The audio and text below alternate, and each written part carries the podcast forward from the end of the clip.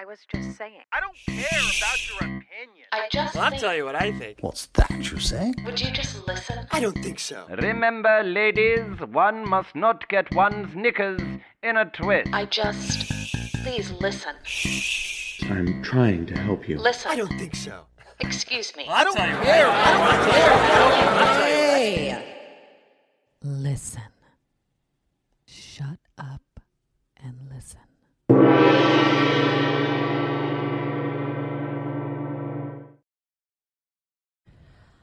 Hi, everyone. Welcome to another episode of Shut Up and Listen. If you hear sniffling, it's because I literally just had a cold come on. It seems the beginning of one like a half hour ago. I don't understand how that happens. It just literally comes up out of nowhere. So my energy is a little, um, I would say, I have an indica energy tonight. Um, though I'm not stoned because I don't think I'd be able to do this at all if I was stoned. It would be it would be a problem. It might be funny, so maybe I'll do a special episode. Maybe I'll do a special episode with the guest that I have tonight, um, who I I know um, loves to occasionally imbibe. Um, and listen, folks, I I I love all of the guests that I have on my show, and I'm I'm very fortunate that I I get to be surrounded, and I get to have the privilege of of knowing um, so many different kinds of individuals from all walks of life, and this individual is no exception. Um, I met him last year doing um, a little indie called Stuck, and um, which I think is probably going to be coming out sometime soon in like 2018. And from the moment I met him, he just is really one of the most beautiful beings I know and is so funny and so warm and and so giving and so generous and so talented um he has a show that he does weekly called the 88 show. He's continually creating. He's a writer. He's a director. He's a producer. He's an actor. He just had this really fucking funny video um called I'm Not Equipped to Be a Father that came out on Funny or Die on my birthday um last month uh with himself and uh Chris Redd who was also in Stuck and uh Tiffany Haddish and you know I think maybe I love him most of all because he's Canadian. He's not from here. um, he doesn't go here. Uh, but uh, he's he's incredible, and and for those of you that don't know him, I'm I'm glad you're going to get to know um, him a little tonight. Um, so without further ado, Avery Pearson, welcome. Heather, oh my God, you're the best. I mean, anyone's listening to this knows this. You're just, I don't even know where to go from. All right. I I don't even. Well, let's start You're the love in. blushing. because that was such a nice thing to say. So I I feel the same way about Heather, as you know. Hello, everyone listening. Thanks for listening, and obviously, like you're a fan of Heather, like I am, and uh, yeah, we're just like we're you know we're cosmic. We're like meant to be together.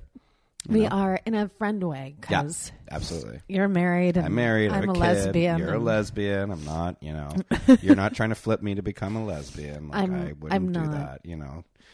And uh, but yeah, we just we had the best time on set, and like it's it's hard to like find someone who you just like click with uh, in acting like that without even having to like, oh, let's go drunk, get drunk at a bar. I'm sure we did do that. And then, yeah. By the way, I I would like to do the part two of uh, the Stone version of this. Okay. So that's definitely on. Okay, Okay. perfect. All right. Why don't we do that Yeah. on 420? I would love that. Let's do it. Fucking A. Hell yeah. Because that'll be, I think, like the first 420 that I've celebrated in a very long time by Oh. actually getting stoned. I would love to be a part of that. Though I I, will Uber over. It'll be wonderful. Though you know that I have a 420 tattoo. No, I don't. I do. Okay. I have a 420 tattoo. Did you get it Um, when you were stoned? I got it when I was very young. Okay. And then I'd gotten sober and I was sober for 11 years. and I was like, what the fuck did I do? But Yeah. full circle. Everything, everything. Sure, for a reason. You know, everything for a reason. You knew you were gonna come back to weed. You know, I I did. I I think I did. No, you're perfect. Um, this is a one woman operation here Hell yeah, at Shut Up and Listen. that's great. Um, but um, yeah, I I I didn't smoke for a very very very long time. But I'll tell you what, I can't I can't go. Um, I can't smoke the flowers anymore. the flowers. Yeah, I can only do vape. Vape. Yeah, I agree. Uh, we were talking before. Is I get really affected by uh, THC, by weed that's psychoactive, and I find that I really need to know my dosage. So that's along the vape lines, and I also need to smoke CBD, which is cannabinoid, which is just a body buzz. And I used to get super paranoid, and I just kind of like want to be high in the way I want to be high, which is not to be like paralyzed in public. I want to be able to talk in public, and I also want to be able to chill at home, and that's by smoking CBD. Uh, shut up and listen. Brought, by, brought to you by Avery Pearson and CBD. Yeah, CBD. CBD. is CBD. I I tried and I found that it it worked for me because I have arthritis in my hips Oh, okay. and I have um arthritis in my face, Okay. my jaw. I got arthritis in my butt. Do you really? No. Okay. Come on. Who's got a butthole arthritis? That's a horrible. It's uh, I arthritis mean, pediculus. unless It's like you just- have like arthritis in your tailbone, For sure. or sciatica, Okay. which is a real thing. Sciatic nerve. That's it. That's a thing. that is a very real that. thing. For Yeah. fuck's sakes. Right? Um, but like CBD worked for me Mm-hmm. for a bit, and also because of just, you know, the reason, the main reason that I went back to um, trying weed was because of um, A arthritis and B like working through PTSD and like all of this stuff and uh, really being in my body in a way that it, it was the the benefits I feel of marijuana have enabled me to learn my body in a new way. Mhm. Um, and also with that, as we were talking about before, I can't smoke in public. Right. I need to be very um I need to know who I'm with. I need to and even when I know who I'm with, I had an experience around like October where I felt very comfortable and it was like a 70s party or 60s like something and all of this weed was getting passed around and I was like, "Okay, I'll have some. Like I'm here with my love. I'm here with like a friend of hers that I'm friendly with, You trust. Yeah. that I trust. And I remember having this moment. I was sitting outside. I didn't go inside the whole night. Right. And I remember being stoned and the host came out with this like warm like strawberry strudel Mm-hmm. and I saw how comfortable everybody else was getting this strawberry strudel. Strudel does that, you know? And I just found it so remarkable. How can anybody feel safe enough Mm-hmm. when they're stoned to get food and then eat it? It's it's uh, I'm one of the I feel rare people and I'm working through this now. I remember the first Do you remember the first time you ever got stoned? I do, specifically. what was the what was your experience? I was 12 years old. I was in uh, uh, Ontario in Canada, where I'm from. And my buddy, Matt Herring, shout out to Matt Herring. I think he's in Vancouver now. He's an animator.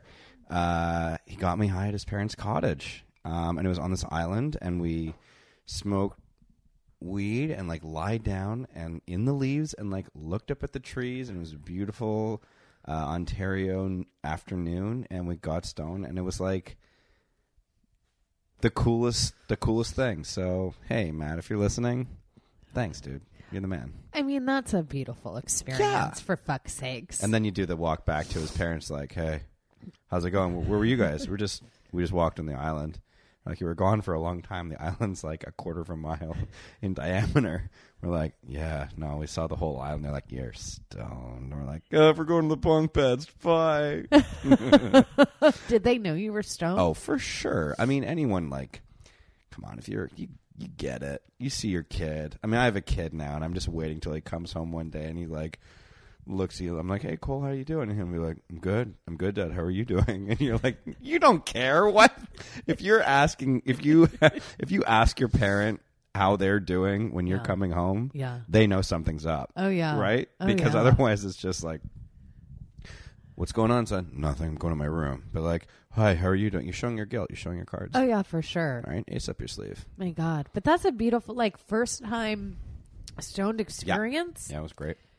Like lying down in leaves, like Yep. fucking Canada. Oh, it's so All great. you fucking I love Canadians. Canada. I love it. Thanks I- for shouting out Canada. That was awesome. Fucking love Canada. I just came back from Canada. I was there this weekend. Oh my I was at God. a wedding. It was nice. It was okay. It was good. How is it getting through immigration? Easy. I have a I'm a green card holder, so going to Canada is easy. Coming to the states is easy. Yeah, but you're also a white male. Okay. Are So, we going here? there you go. I mean, uh, yeah, it is definitely easy for me. I'm also not a, not just a white male, but like a nice white male. Like people look at me and they go, "What's he gonna do?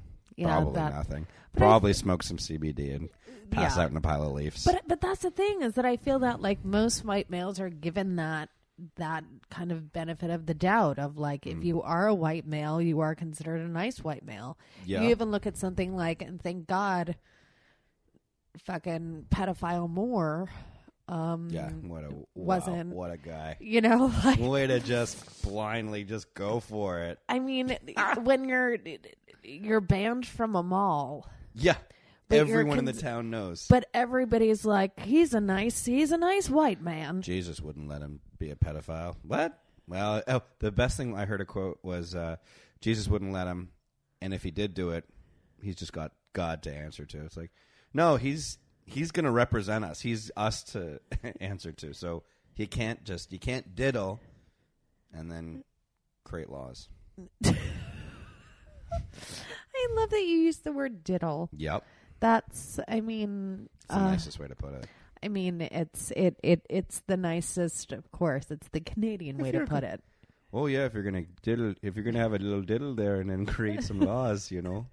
Oh, I That's got just I got diddled when I was younger too. No, that's See no, th- see Irish. that's just Irish and Yeah. I'm thinking of the Catholic Church oh, and Oh sure, all that shit a lot of shit. you know Are you Catholic? Were you, you were raised I was Catholic? I was raised Catholic. Oh, okay. Yeah. You okay? You all right? I've still got work to do. For sure you do. I've still got work to do. but- Original sin, right? Oof, I mean, fucking Yikes, Christ on the cross, exactly. like for reals. Um, That's a lot. yeah, no, I like. I was raised. I was raised Catholic, aka guilty. Okay. You know, for sure. um, but like Roman Catholic. In a jury of your fears. yes, that is good. I love that. yeah. Um, that's very. That's actually very profound. Yeah. Um, and I'm gonna bring that back when you're here on 420, and we're gonna Oh, for sure. we're gonna talk about that and go into that deeply. Well, what we'll do is we'll have we'll have a court. You'll run the court. You'll be like the because you won't be the judge, but you'll be like the the bailiff. Mm. And, but it'll be the, the we'll figure out a court case, and the jury will be a jury of my fears. Okay, that Okay. I love that. Yeah, and we're gonna really stone into that. Oh my god! Please tune in on 420 for the release of Avery Pearson on Jury of jury of my fears. a jury of my fear amongst a jury of my fears. Yeah, I mean, but if you think of it, I mean that's that's essentially what it is. yeah. It's not. It's it's not a jury of one's peers. I had just gotten actually. Um, I'd gotten a jury duty notice, Oh wow, and are I you allowed to share that? yes, You are. of course Isn't you it are. supposed to be like an- anonymous or something? Or no, I think when you're when you once you get selected, then I once you get selected, then you're not allowed to tweet about the case, talk about the case, all that shit. We're live tweeting from the jury box here today. Hashtag more hashtag diddle. We're yeah, we're we're live tweeting during deliberations. Yeah. Um, like juror number seven's an asshole. Yeah, he's jury number eight stinks. oh god, he keeps sneaky farting. You can't hear it, but it's it's there. It's very sneaky. But I was I was terrified. I didn't like, and I I postponed. And here's a hot tip Oh. for all of you listening, Okay. you can postpone at least in California, and I think probably everywhere, but California, you can postpone twice. And I specifically postponed until the week of Thanksgiving. Right. You can also try to bite your ear while they're interviewing you, and That is very and, true. And you will not be selected. um, you may not be able to go home, but you won't be selected. No, but you can call. But you call the night before, at least in California. And I, Okay. I remembered when I was in New York. Um, I actually had to go Mm-hmm. do jury duty, and I was terrified at that time because it was before uh, marriage equality was allowed in New York, allowed, was made legal in New There York. Yeah. And I was like, this isn't a jury of my fucking peers. Like, what the fuck are you talking about? But I've always had an incredible fear of anyone in authority, but especially legal authority. Okay. My dad's a lawyer, so I get that. It's a lot. But, but not even lawyers so much as judges and police. But that's fair. One of the people that you have can send you to jail for the rest of your life. The other one has a gun. That's okay to be fearful of these people. Mm-hmm. Why shouldn't you be? So you're not irrational in your beliefs. But like I, I, I like uh, I ended up like not getting picked for a case. But then here in Los Angeles, I was like, Were you hurt that you weren't picked? Did you feel? no, I was Were you like? so fucking grateful. you were like, why didn't they pick me? I actually, I'm gonna, I'm gonna actually admit something. Oh, Okay, I'm gonna get ready for this. I'm gonna like really actually admit something. Okay, And I've never actually shared this with anybody. share it with me and everyone listening. I will, um, because If you're driving a car right now, and now is a good time Pull to pull over. over. on the side of the road because it is about to get very real. it is. Yeah. Um, and if you have a joint, now's the time. now's the time. But as long as you're not driving, Yeah, um, you're walking, all good. that's cool. Anyway, um, and in a state that is legal, because I don't condone anything that's illegal, unless it involves something like jury nullification, which There you is go. a thing in real. Okay. Um, but I remember having to like walk and then having to talk to the judge. Okay. And this must have been in like 2008, 2009. And I was so terrified that I actually peed a little. I was like, I. I was so terrified I peed my pants. Uh, Which is insane. Yeah. To, out of fear, laughter. That's okay. Laughter is fine, but If you pee your pants out of fear, it's a very earned pee. yeah, like the kid from Ransom, but like not all over the floor. Right. Like exactly. enough to be like, you need to fucking pull your shit together. Literally. And I also like never like, I like didn't have to pee. Right. It wasn't one of those situations, but I was so terrified. Your body digested so that you could embarrass yourself. Yeah, and I just like remember like it, it, it was so fucking surreal. So the point is, is that Mm-hmm. I've always fucking hated jury duty. Okay. I've always been terrified of judges and police. Um, and but Los Angeles, I I ended up not having to go, and I was so grateful. Okay. Like I just had a call in, and I just was like, please. Please, universe, don't let me have to go to fucking jury duty. And they're like, You've completed your jury duty just by calling. How many actors do you think call in like that in Los Angeles? Are like, I really can't do this right now. Um, I have to be at Sony, and I just I cannot. This is a big deal. See, but the thing is, is that if they say that you need to go, then you need to go. But Okay. it's literally being on call. Like if you were like, if we were doing a film yeah. and they didn't know whether or not they were going to need you the next day, you'd be on call Okay. for that day. Well, there you go. You know what I mean? Yeah, you're on Yeah. hold. You got pinned. You're on hold. You got pinned. Yeah. Yeah. Yeah. You're Nice. pinned. Which is which is an industry term guys, that we uh, you kids know. use here in Hollywood. Ipso facto, you know, you get it, guys. yeah, you're pinned. You're pinned, kid. You're pinned. You're gonna make it, sort of, maybe, probably not. Okay, goodbye. Good luck with everything. Hand job? Nope. Eh, how about right now? Okay. Oh my fucking god! I fuck, dude. I like haven't seen you. You're not even noticing the T-shirt I'm wearing right now. I'm so disappointed. I am. I'm It's- wearing. It's a New York shirt. God. go back and watch the movie. I am wearing the outfit that I wore for our movie. I'm wearing the outfit that I wore for our movie. Are you? Well, Oh, your underwear. Yeah. yeah, because literally I'm in my underwear 95%. Is this the one pair of underwear you have? This is. Yeah. It like when I wear this underwear it means that I need that laundry day is coming. Got you. This is the, this is also a, a tight. This is the T-shirt that I measure if I'm overweight or not. And it's- you know what I mean? But This is same like with the if I- underwear. If I have to stretch it sideways and I put it on, there's still a little bubble. I'm like, oh boy, oh yeah, no. lay off the mac and cheese. Uh, I literally made mac and cheese tonight. Do you have leftovers? yes.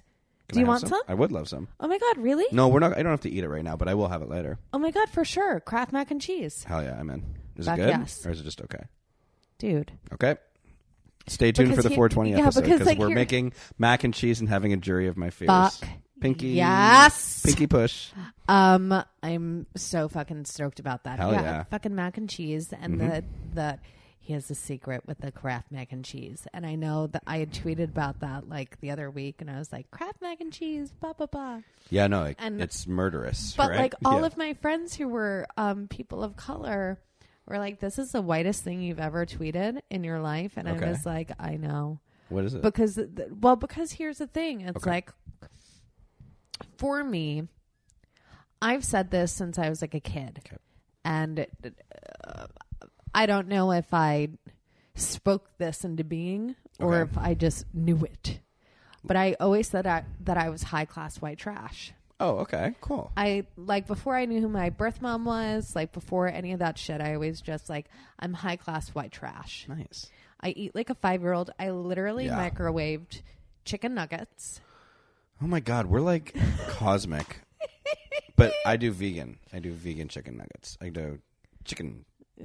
So You take the e out and put an apostrophe. I- Okay. I, do chicken. they can't even say it. vegans can't say chicken. They have to go chicken nuggets. yeah, yeah, or like I, I'm like, what is that? What is an appropriate substitute? It's like you know Satan or you know they have like Satan. Yeah, you know S E I T A. Yeah, Satan. Oh yeah. So if you're not gonna have chicken, you gnaw on the devil. Mmm, you're yeah, delicious. because that is the Mm, devil. I haven't had devil in a while. Um, I'm having a devil of a time eating this devil. I'll tell you what, I've never been, uh, and uh, I I hear more and more people talking about cows and the ecosystem right. and everything, Yeah. and what I recognize is this: okay. a, don't at me, Don't what? don't at me, you know. At symbol. Okay. Um, Don't handle me. yeah, don't handle me There. on Twitter or Facebook or like whatever. Okay. Like, A, I'm not, you know, like, uh, to vegans because, like, Heather's pretty much like a vegetarian vegan. I'm vegetarian. You're a vegetarian. Yeah. Um, I, I've stopped eating pork. Okay. I've stopped eating pig. You're Jewish. I mean, Dawn Wiener, Tweety Goldberg, Lily Moskowitz. I'm an honorary Jew. Absolutely. Like every single role I've played. You, you could do it. You can, you're. I mean, you did it. You know. So there you go. yeah. Um, but I had because I'd seen a Oh video, God. Also, tune in 420 when we're giving you a bat mitzvah for Oh. sure. A, a butt mitzvah, Bat mitzvah. It's a, and not a bar mitzvah because That's that's, for- for, young boys. you're you're going to become a woman on 420. Dude, Right now, you're not a woman, I'm not. but you're going to be a woman. this is exciting. I have I have the chest of a woman. Okay. I have the hips of a woman. I have the chest and hips of a woman too. Another reason we're cosmic. Right? Um, holy fuck. But um, Okay. Mac and cheese, chicken. but mac we're- and cheese, chicken nuggets, like fucking high class white trash, and Yeah. like there you go. you know, I I do I I do eat like a child, and I eat like a latchkey kid. Okay. I feel like I feel like I eat like the kid that's been left home alone Yeah. and has you can been have whatever you want. to, taught to fend for themselves. Where it's like I learned how to use the stove when I was five. yeah. And like you boil water and then you put the thing in the strainer and blah blah blah and you mix it up and it's great and then you watch TV. Oh, greatest greatest combination of events I've ever heard. Um this is like this is actually something I've never thought to ask anybody. Okay. But what are your Because when was the last time you sat down to like a family meal? Uh, with my immediate family or my like birth immediate family? No, I mean like your immediate family, like your wife and Well, so I have a 10 month old, so that's like not even really a real f- possibility. you sit down for his meals. We sit. It's like, and we both have conflicting schedules, so we rotate and like we feed him, and then we'll eat when we can. So when you have like a, you know, a baby, an infant, a toddler, you're just like, you're just going. And then I also, you know, we're in entertainment, so it's schedule is just all over the fucking. You know, I'm on away on the weekends a lot doing comedy touring and um, my wife will be working or acting or whatever, and so you never know. I was just in Toronto, so I had a family. We went out for dinner with me and my immediate family, um, with my parents who are, you know, grown up, and me and my sister who are also grown up, and we went out for dinner, and it was uh, it was interesting. Were there cloth napkins? Uh, no, but we did go to a high end vegan restaurant. Okay. Yeah, and we actually all ended up sick, and I'm still kind of feeling it to be honest. Oh no. Yeah, it was one of these restaurants where the food was high end, very well done, very well prepared. I think it was just like a bad night of cooking. In general, it was a bad night, and they had on the the place seemed like it was a uh, classy, modern cafeteria, but you know, nice, but like nice. Was kind of like you know, but the music was remix of pop hits and it was too loud and we couldn't hear anything. And my dad's normally like pretty tough with waiters. He like expects a certain level of service and like he didn't have a lot growing up so whatever. And the waitress was kind of talking like this and saying you know we have a few specials tonight and he's literally going what are you saying speak louder and i'm getting embarrassed and then she came over to me and did the same thing and i got it it was ridiculous she was talking too quiet and I've been a server before, and it's just hard. Yeah. Uh, no, most waiters don't want to be waiters. Yeah. But anyways, we all sat down for dinner, and it was actually a really nice thing where we are kind of all on the same level of understanding about the waiters. That kind of like put us on the same level. And it was my sister's birthday, so we you know joked around, and um, it was it was really nice. But it was like going back to like 1994. You know, Wow. it was cool. It was really cool because my my, my wife wasn't there. My uh, son weren't there. They were here back in L.A Yeah. and so it was just the four of us. It was like being back in the '90s. It's cool. Wow. Yeah, it was pretty neat. But everyone has jobs, and I have pre-diabetes. you said that before, Yeah. pre-diabetes. So how did Yeah. you even find that out? uh, I went to the doctor when I when I had a kid. When I was having a kid, I went to like a full, for a full checkup to see what was going on. And uh, yeah, I had my like you know heart. I had the full like test, and it was like pre-diabetes. So I'm on the cusp, and I have to watch myself. And yeah, And you're a vegan, vegetarian. vegetarian. Yeah. Sorry. I probably should be vegan, okay. but I'm vegetarian. Okay. Yeah. Okay. So I'll eat cheese and milk, Okay. but I don't eat meat. Okay. In my heart, I'm a vegan, Okay. but in my in my addiction to cheese, I'm a vegetarian. What kind of cheese? Whatever. Not a big fan of blue, but uh, No, no, no, no, no. genuinely like cheese is great. My mouth is watering. Really, Uh, like Swiss cheese? sure, whatever. Really? Yeah, anything. Any cheese. Munster? Yeah. What's wrong with Munster? Everything. There's like literally two things about it. It's cheese and it has a taste. Yeah, no, I hate Munster. I hate Swiss. I like s- like What's wrong with the Swiss? listen. Okay. If Swiss cheese had a face, Yeah. I would punch it. Why? I fucking hate Swiss cheese.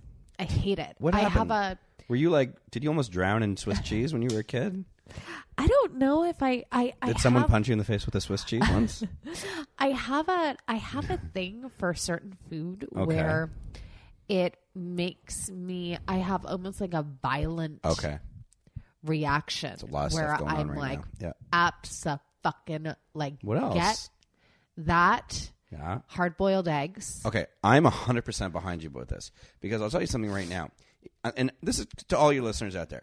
If you're e- eating hard boiled eggs at home, okay, fine, we'll let it go. If you live with people, you're a piece of shit and you're eating hard boiled eggs. If you eat hard boiled eggs at home and you live with people, you're a piece of shit unless they all eat it. And if you go to work with a hard boiled egg, you're a real, real, real piece of shit. No one wants to smell your stupid egg farted lunch. Okay? No one wants to watch you peel eggshell off of a hard boiled egg and then suck the uh. dry, sawdusted uh. yolk. Yolk isn't supposed to be eaten like that. Oh, Wait, Oh, yolk dude. is yolk supposed to be like chalk? Like, are you supposed to? Are I- supposed to be able to like make a hopscotch out of eggs? Dude, What are you insane? No. Fry, fry them. no. Why no. are you hard boiling? Who came up with that? They're not even hard. They're kind of like boiled and and and mushy. Would you like some mush boiled eggs? No, I don't. No. just normal. Yeah. just make them normal. Can you make me normal eggs? Yes. Look at my. Do you see this? Do you have a tattoo of a hard boiled egg? No, Mm. but do you s- Your like? skin's crawling. Yes, like I literally started gagging when It's you started talking about it. disgusting thing. Easily. It and freshly boiled uh, broccoli. I do like broccoli, but it, but freshly boiled broccoli smells like farts. That Sorry is if you're ver- eating if you're listening to this at home. If you're eating hard boiled eggs and broccoli, you you need to like. I hope you're alone. Also, that's not unhealthy, so you're doing a good job. But yeah, no, no. It's it's yeah, I I feel like it's um I'm offended. Like I'm personally offended. it's offensive. It it is offensive and if you have a hard boiled egg Yeah. in in a plastic Yeah. bag, Yeah, like if you're one of those Egg that carries too. it it is yeah, I can't even really. It's one of the few Yeah. remaining things that really makes me physically Yeah. react in a way that I might vomit. it's like taking off your shoes on a plane and then taking off your socks, and then sitting there cross-legged, like I am sitting next to you, Yeah. and pulling lint out between your toes next to someone. That's what it's like to watch someone eat a hard boiled egg. And I would even go further. Do you know what I would say? I want to know. I would say it's like sitting next to somebody, a stranger, Right, who is sitting cross legged, I'm doing that right now. Um, but not fully cross legged, it's a half cross leg. Yeah. um just f- to get a visual because this isn't a this isn't a vlog this isn't a video podcast No, um and is biting their toenails Oh, yeah. That's good. Or picking a scab. Biting your toenails is pretty good. biting your toenails picking i used to pick my scabs when i was a kid Handle at us if you can think of something grosser than what we said that is the Oh. same as eating a hard boiled egg. oh god Definitely handle us. yeah it's it's it's yes Yeah. handle us at us whatevs all the all the same um I'm at Avery Funny. I would love to, to hear your gross stories. i i gross things you come up with. I'm at Heather Matarazzo, and I don't know that I would. So But if I put them, some, I'm going to forward them to you for sure. yeah, yeah. You can quote tweet it. And I'll thank you. I'll thank you. Okay. Hashtag, hashtag hard boiled egg. oh God! It, it, no, not even. ha- Yeah. Hashtag hard boiled But egg. Seeing Correct. hashtag hard boiled egg will upset me. So don't hashtag hard boiled egg. Do hashtag. Uh, and don't send photos of hard boiled eggs. That would be bad. I'll block you. I'm telling you right now. I'll block you and I'll put you on blast. Can you? I'll block blast you. It's like the Twitter equivalent of like a cock block Yeah. or like a box block. Oh, the worst. That's the worst kind of block. Really? Well, for me. Wait, no. Cock block. That's the problem. I got confused for a second. I'm, we're back. Welcome back to Shut Up and Listen. Uh, Brought to you by CBD Weed, and cock blocks, and hard boiled eggs. Uh, we're here live. There's a cat crawling on my arm right now. Yeah, there's there's listen, there there will never be a, a sponsor of this show like regarding hard boiled eggs for no, fuck's sake. we're not. The good people at, at eggs out there, we're not. We're not accepting your sponsorship. It doesn't matter how much money. It doesn't matter how much money. That is that is very very true. I have to say because that would, to me would be like selling my soul. I can tell I'm going to like start to lose my voice, which means that like I'm going to sound like Kathleen Turner by Friday. Hot. I know it is kind of hot. Go Um, go into it. I Just let it go. yeah, like I Yeah, there you go. yeah. There you go. Like when I That felt really yeah. it That's really sexy. Now say something that's gross. Talk about hard boiled eggs in that voice. tell me about tell me the process of opening up a hard boiled egg in that voice. You can do this. You got this. I can not. I'm gonna start like I'll just start like a new thing. Last like night I food made porn. a hard boiled egg, put it in a Ziploc bag, and put it away in my fridge. I waited 16 hours until I was in a lunchroom next to all of my coworkers, and waited till everyone was just about to take their first boy bite. And boy. that- that's when I. That's when I opened up the Ziploc bag and started peeling back layer. Oh layer. Jesus! Eggshell. Okay, we're Uh, okay. it's Let's talk like about yeah. What do want to talk about? nope, What's nope. next? Anything else? So that's the last time I, I had a meal with my family. Okay.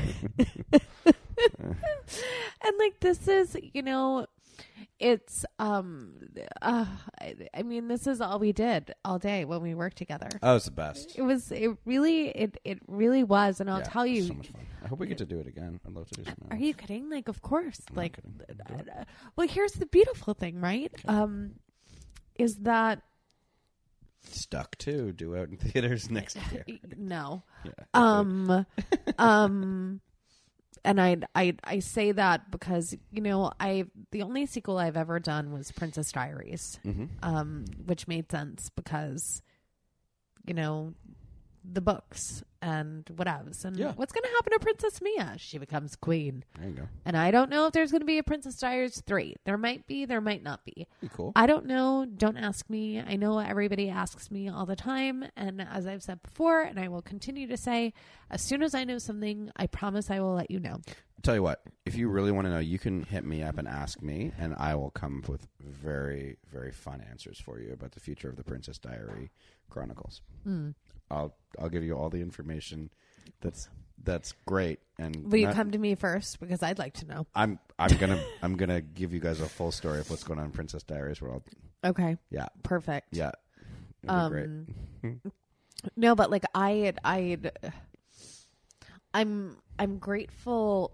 Wait, I'm like I'm. I feel like I need to rephrase this because Okay. I know that the universe has ears. Okay. Um.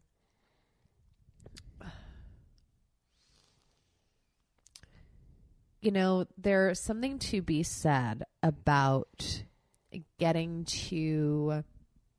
It's also the reason that I had originally said, you know, Todd Solondz, when he was doing palindromes, um, had like originally asked me to play the role of like Aviva, um, like one of the several incarnations of Aviva, who is the main character in in that film, and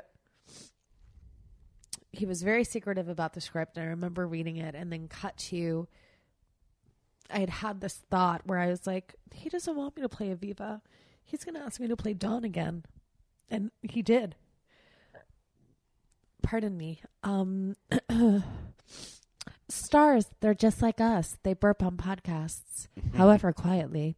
they eat hard boiled eggs. Listen, listen. Um, and I had said no, you know, because I I didn't want to play that role again. I'd I'd already done it, so I feel like you know in in most instances, like when I've when I've played when I've played a character, when I'm done, I'm done, and I'm ready to move on because I. Um, unless of course that character really does have a lot more to say, but most times I feel like they don't. right. You know, Yep. it's like a series being on one too many years. Right. And then instead of getting to leave on your own terms, mm-hmm. the network makes the decision for you. It's like Michael Jordan leaving the Bulls to play baseball. Yeah. He left on top. He left, and then he went to play baseball. And he realized he was terrible at baseball, and came back and won championships for the Bulls. Yeah. Wow. The goat. Yeah. The greatest of all time. Yeah. Like you. The greatest of any time. uh I I'm I'm actually I'm going to receive that. That's something that I've like There really I've really really been practicing um cuz I feel like it's very easy cuz how are you with compliments? Well, I saw how you were when I was just introducing you I was genuinely touched. and and you got red in the face. Yeah, it was really kind of you to say. Well, I respect you, and I, I that's very kind of you to say because you didn't have to say it. You could have been like, uh, "This guy is coming on. Uh, has been hitting me up for months, and I'm just really had no one else. And he was on the corner, literally waiting to do this podcast. Uh, he's droll, and uh, he's from Canada. So if you like that, here you go. Talk. but no, he said nice things. So I was gonna, I'm gonna, I received it, I appreciated it, and I sent it right back. Well, well, I guess it's that you know that because you were talking about this before um, we we started recording this. Hmm. You know, um, and you were talking about something specific um, in regards to like your business life and like your career. Okay. And I'd asked if like you were able to receive it, if you were able to receive the opportunities Mm-hmm. that seem to be coming. Like, do you feel worthy of them? I do. And what's so interesting about that is A, have you always felt that way? Yeah. And why? I believe in myself. But where did that come from? I have a really nice Jewish mother. so I've always thought that I was I never thought I was like and you know, I, I believed in my ability to do things. I had got good response when I did things. The success failure rate was positive when the failure was never that bad. The success was ne- always solid. And so, depending on the ups and downs of my career, you know, I would always expect good things to happen. I have that expectation. That's how I am because I I feel like I put that into my work and who I am as a person. There's been times in my life that I've been less than savory. Yeah. Um, in retrospect, now I can look back and say that and go. And I, there's been times in my life where you know say, okay, I wasn't, uh, maybe not ready for something, but in my head at that time, I thought I was. But if I, but looking back, I can say maybe I wasn't, Yeah. but I would still be able to hang and do the gig or whatever. But looking back, I can see how maybe things didn't weren't working out at a certain time because of the way I was behaving or acting. Um, which might have been a result of my ex- high expectations for myself. okay, things are getting really heavy, Heather. What the fuck? Uh, Listen, man. Listen, this, This is good. This is good. This is this is the show, dude. I love this show. You know, like this is the show. You don't love this show. You don't know this show. You haven't even listened to a single episode. I'm listening to this episode and I really like this show. I Well, have high there you go. expectations for myself. I think I'm delivering. I've had some good anecdotes. Yes. A lot of callbacks. Things You're- are going well. th- things are going. Th- you're getting an A so far. You're you're you're I'll take a hard boiled egg. No. Just stop. No. No. No. No. No. No. Um. Okay, yeah, so I felt I do feel um ready to receive good things. As I have been since I've moved to LA in a real way. And as we were talking before, each year that I've been here, it's been positive. I'm getting positive reinforcement and better things are happening and Yeah. you know. And I don't. And I don't mean to ask this Yeah. question. I'm an open book. um I don't mean to ask this question in a and I'm I'm specifically saying this to you based on our relationship and and how we know each other and the the ease with which we get to communicate and we get Yeah. to not just keep it surface but w- we also get to go there Yeah. um, Yeah. And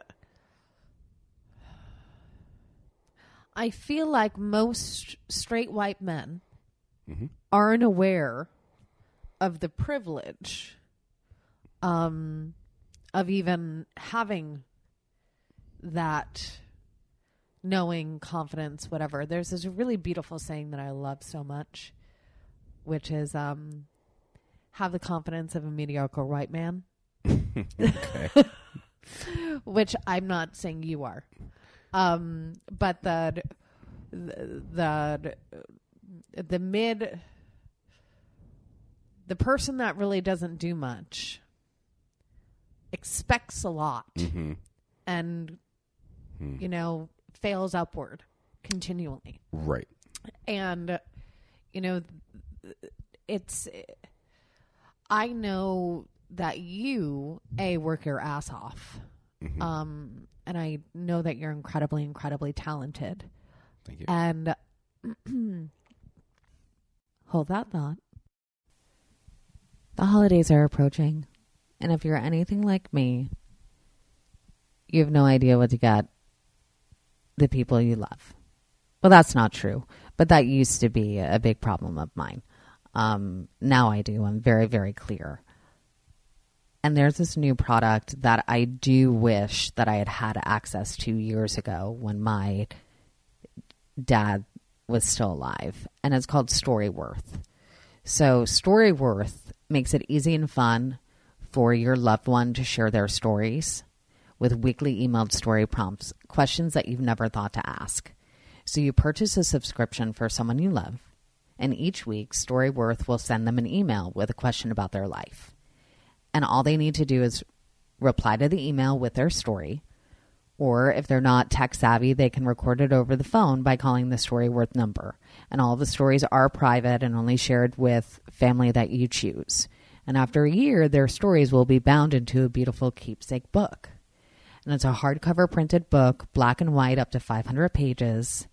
And you can invite an unlimited number of people to receive the stories. And you can save and edit all of the stories on storyworth.com and really it's it's a great way to connect with family and it's a great way to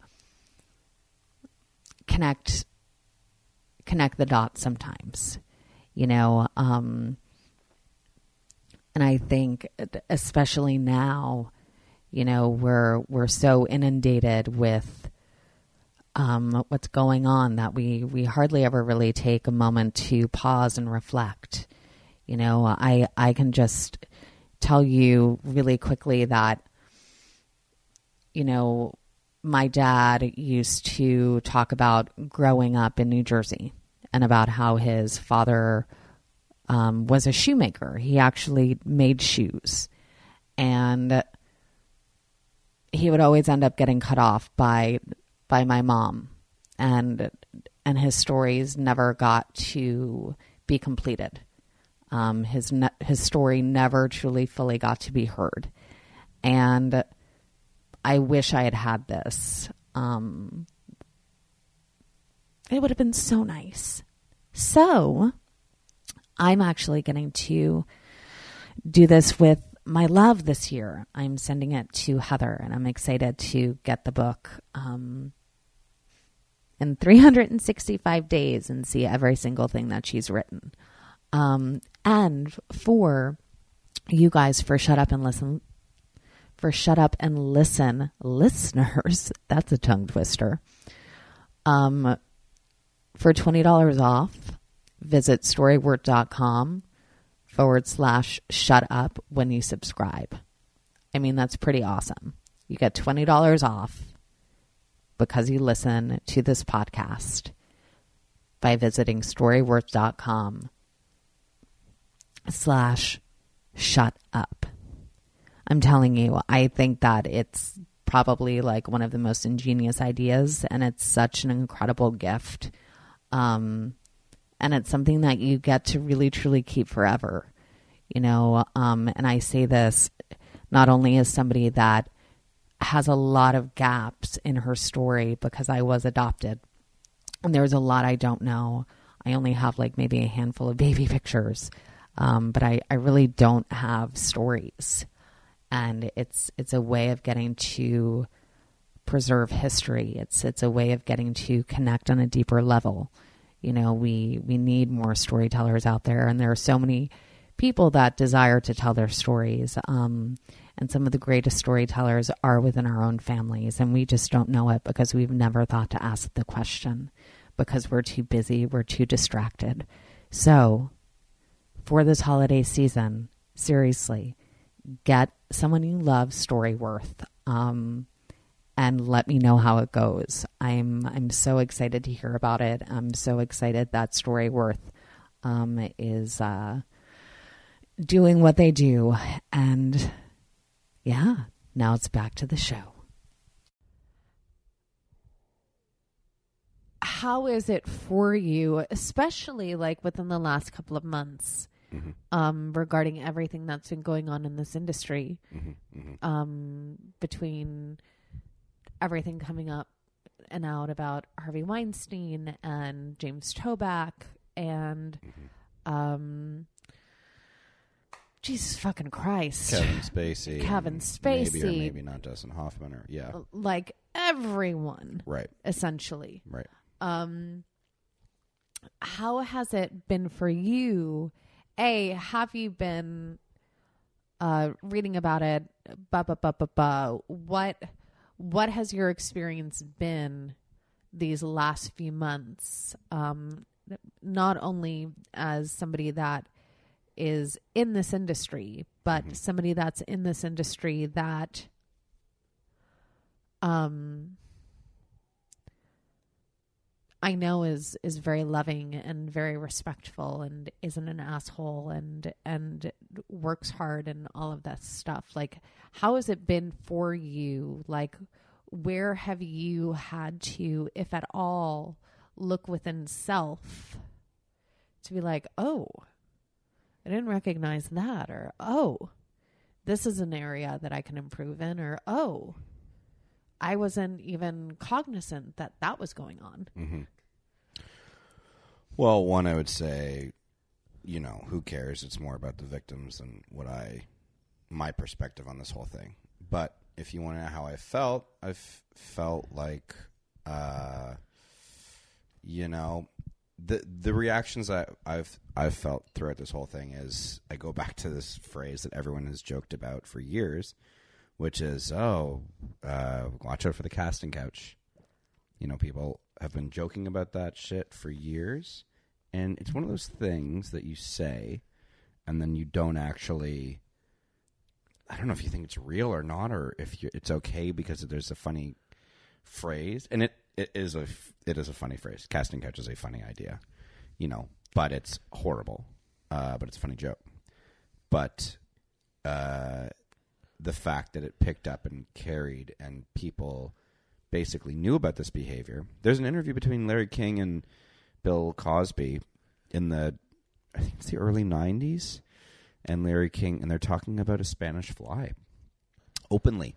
Oh yes, Yeah. yes. And people, so so Bill Cosby is admitting, pretty much without being like I did this, but like he's like, you know, when the girl when the girls come and then you put the and they got a little thing called the Spanish fly, and you put it in the drinks, and then you mix it, and then who knows what's gonna, you know, that's a very Jewish Bill Cosby, but Yeah, I was like, that sounds like Garry Marshall. I don't know, Gary Martin. Uh, but uh, yeah, he. But you know, it was just it was just accepted. You know, um, and then in terms of me, like, yeah, I'm pretty respectful with women. I grew up. Thing is, with me is I grew up. Uh, I had a sister and my mom, my dad, Canadian. Ca- Canadian, but I went to arts high schools and arts elementary school. So it was always like seven boys in the class and like thirty girls Yeah. always because that was that's the arts right it's like mostly mostly women so i'm used to growing up in a world that's dominated by women and if you were to succeed in my world and i know there's a lot of people that would disagree with me but when in my classes uh, the best were the ones that emotionally uh, connected with what was going on in class Yes. and that was the people that i revered the most Yeah. so there was always a girl. You know, there was, um, I mean, all my scene partners, but this girls I grew up with that were great in my class. Like, I don't know if they're still doing it, but you know, Shayna Thomas and Evelyn Capsis and people that were, you don't know any of these people, but they're they're brilliant actresses, and they were they were the best. So I was always kind of like trying to get on their level emotionally, Yeah. trying to be a better, you know, person that was in touch with their emotions. So it's just hadn't been my experience not because I was a jock and had things given to me. It wasn't my experience because I grew up in the arts and I was surrounded by women. So if it was happening, I I don't know. I wasn't aware of it. I wasn't told about it. And my only connectivity to that growing up was that women are wonderful and women are emotionally developed and my perception was get on that level and be understanding and empathetic as much as possible. Sympathetic, but you know, empathetic as And much as possible. empathetic. as much as you can to get on uh, be empathetic of another person's condition, which is pretty pretty hard. But so now, in my perspective, uh, I you know, my wife will tell me stories about it was like coming trying to make it in L.A. when she was younger, and um, or I'll hear stories from my friends in comedy, and it's just sad. And then you so then you go because when I see a friend out in the club, I'll like give them a hug or whatever if they're Yeah. a girl, and and for guys a lot too. But guys, you know, give a high five or a handshake and a hug. But my girlfriends, I give hugs. So then you go like, why am I giving them a hug? And you know, so yeah, I mean, it's a it's a you know as solid as I believe that I am. You know, it's a good like reconnect gut check to see am I behaving appropriately, and I am. I'm not like making crazy passes at people at all. But, you know, just dealing with women and working with women and now seeing that perspective come out has been even more helpful than what I received when I was a kid. So I hope this didn't sound like I was claiming innocence, but I will say that I was a product of my environment and that's why I think the arts are so important. Yeah. And, that that's I think that's a good answer. yeah, no, and and uh, I believe in that answer and I believe in myself. um and it, it it makes me it makes me think of like a a couple of things you know um and i know that um canada definitely has its own history Mhm. of fucked upness yeah. um that it's still dealing with Mhm. especially with like treatment of the Aboriginals, Yeah. treatment of the Japanese that built the railroad, lots of stuff. And as wonderful cam- as Canada is, every country has something because it's just human nature. um but it it makes me when i ask you especially as a as a comedian Mhm. um what was what was your experience then finding out about louis ck and what and was that something that because i know that the comedy community is very small. Like the entertainment industry is small as fuck. Yeah. but like the comedy community is is even smaller. Right. you know and um like a was louis ck somebody that you looked up to and admired and kind of wanted to be like?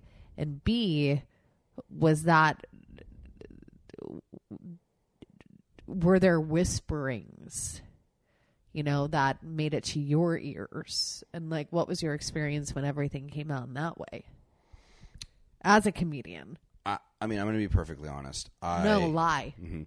Well, I don't want people to think that I'm gearing my answer because of the circumstance that has happened. i don't I, so I kind of like grew up as an actor, and so like I would look up to people like Mark Rylance and Kevin Spacey, which might be a better example of this. huh And uh, yeah, like Kevin Spacey in uh, Seven or in Usual Suspects. That was my standard.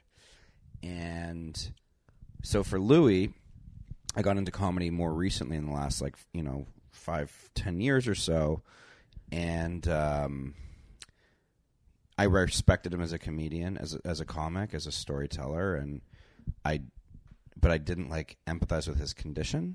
I guess And what what would you say that that would have been his condition. like his quote unquote condition? His Oh, his life experience in terms Yeah. of his comedy. yeah yeah. okay So, uh, yeah, that's a good point. Um, yeah, in terms of like his life experience, I wasn't. He's a few years older than me. He's going through. He would, had been going through different experiences in terms of like having kids and Yeah. divorce, and so I never really like locked in.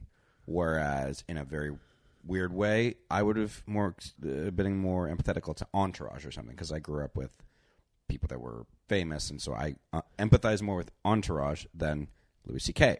Okay, so we also, and then also there were whispers that this stuff had, had happened, so people kind of knew about this in the comedy world, and you know, a lot of people would say that, but um, with it coming to light, and I guess him uh, saying that these instances happened, it was, uh, you know, it was uh, it's hard. It's it's just a really shitty situation for the women that it happened to and the circumstance with which it happened. And then there's the whole like, then people start because they're comics. They constantly are analyzing and making jokes about things.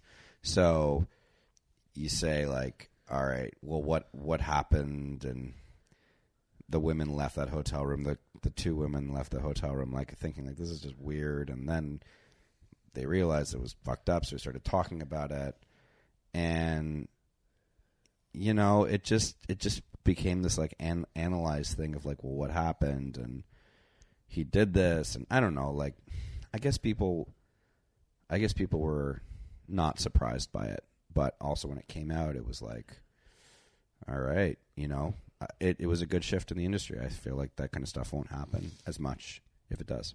And I- in fact, I bet it's cut down big time because of all this. Do you think that it's cut down big time or that it's just become more innocuous? Because like what has I'm curious as to like what your experience has been as a male comic in this industry. And then I do want to talk about um, what you said in terms of growing up with like famous people because there's Yeah, yeah. somebody that you and I have in common. Yeah, yeah, yeah. yeah that'd be funny. We'll talk about. Yeah, we should talk about that. Yeah. Uh, so what, what was the what do, what do you, what's the, what was the first one? um no so like you had said that you think that like maybe then like it's cut down and i said i don't know if it's do you think it's really cut down so much as it's now people are like no i really gotta keep my shit ba ba ba ba ba ba ba and it goes i think Yeah. to like a a bigger thing right where it's again i'm not a comedian Mm-hmm. i'm funny as fuck Yeah, but I'm not a comedian. you're a versatile actor. Thanks. I appreciate that. And thank you for calling me actor, not actress. I fucking hate that. Oh yeah, I hate actress. why? Because A, it makes me feel less than. B, it, uh, I feel like there is a negative connotation Mm-hmm. Okay. with that word Okay. that is rooted in. Oh, she's such an actress. Yeah, you know, but because I I associate actress with over dramatic. Right. I associate it with whiny. I associate it with um not really being taken seriously. You don't hear about doctresses, do you? No, you don't. You just or hear fucking dentresses, Yeah, no. A dentist, a doctor, teatresses, firefighter. tresses, Yeah, cop, a firefightress. That's pretty firefightress. like what? But then you know where you do hear it: waitress, yes. hostess, Yes. servile positions. Yes. Yes. Fucked up. Yes. Yes. And then everyone's like, "Should I call you a fire woman or a fire person? What are you?" How about firefighter, you fuck? Great, Firefighter. Great alliteration. Firefighter, you fuck. It's great. hashtag us at uh, hashtag FFF on this episode. Yeah. Firefighter, you fuck. Um, but yeah, I I, Okay. I, I hate I hate the word actress. I Totally I love justified. just actor, Actor. fucking actor. Uh, how about someone who pretends to be someone else in the given circumstances of someone else's writing? But the question is it pretend? Oh God, this is like a whole other podcast. I I know I know this is this is veering into the 420 podcast. yeah, this is the 420. Tune in next time where we Yeah. tell you if acting is real or make believe. Take notes. No, but like, but but seriously, I'm I'm I. Uh, you know, my experience has, and, and I feel like it's it's a microcosm of the macrocosm, Okay. where we're we're so focused on like quote unquote Hollywood and like the Hollywood liberals and like the Hollywood elite and blah blah blah and all that shit and like it only happens in this kind of blah, blah. No, it happens in every industry. um like Ours every is the most industry public. Yeah. um one of and Mm-hmm.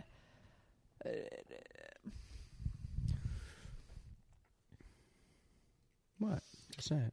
well no no no I, you know me sometimes I Mm, just need to pause. take a, I Yeah. need to take a moment Just to take a break. get very clear in terms of what it is that I'm about to say This pause in the podcast brought to you by CBD. CBD, meld your mind. um I don't like using I don't like using fillers or continually talking to get to the point that I'm trying to make. Okay. Sometimes th- taking a moment and getting to be in silence is incredibly beneficial, no matter how uncomfortable it might make someone else. Silence is is a beautiful thing sometimes. Yeah, that felt good. So everybody, let's just take a moment to be silent and gather our thoughts.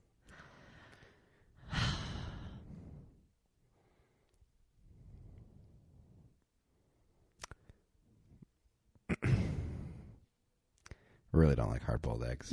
God damn it. Sorry. Like for fuck's sakes. Nope. You had to you just had to do it. You had to fucking do it. Guess what? You had to do Now it. we're talking it about felt it. so uncomfortable.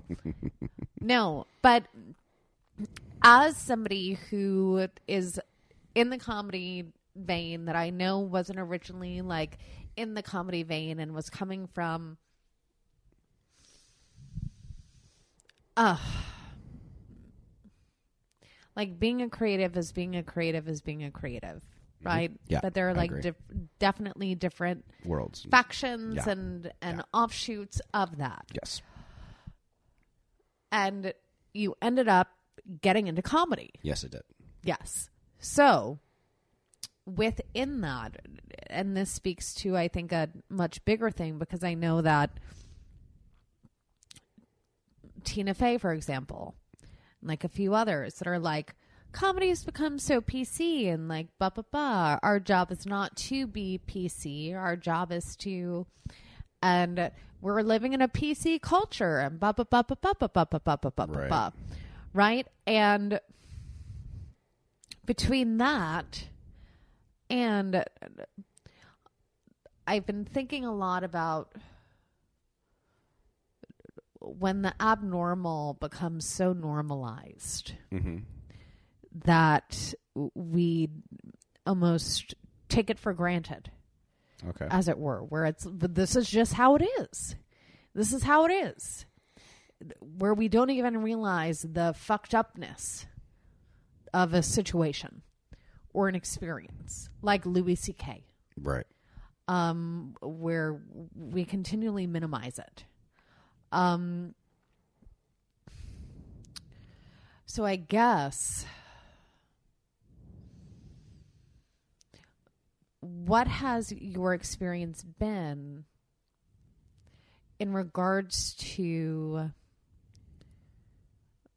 being in this industry, which we which we know in a very intimate way can be fucked in so many levels. Mm-hmm. Um, and having to, if we're making a decision based out of fear, sacrifice self in order to quote unquote get ahead. Right. Um, or not say something when we really want to because somebody else is in a more powerful p- position and we feel powerless in a moment. Right. Like you've had, I'm sure you've had that experience. Mm-hmm. Um,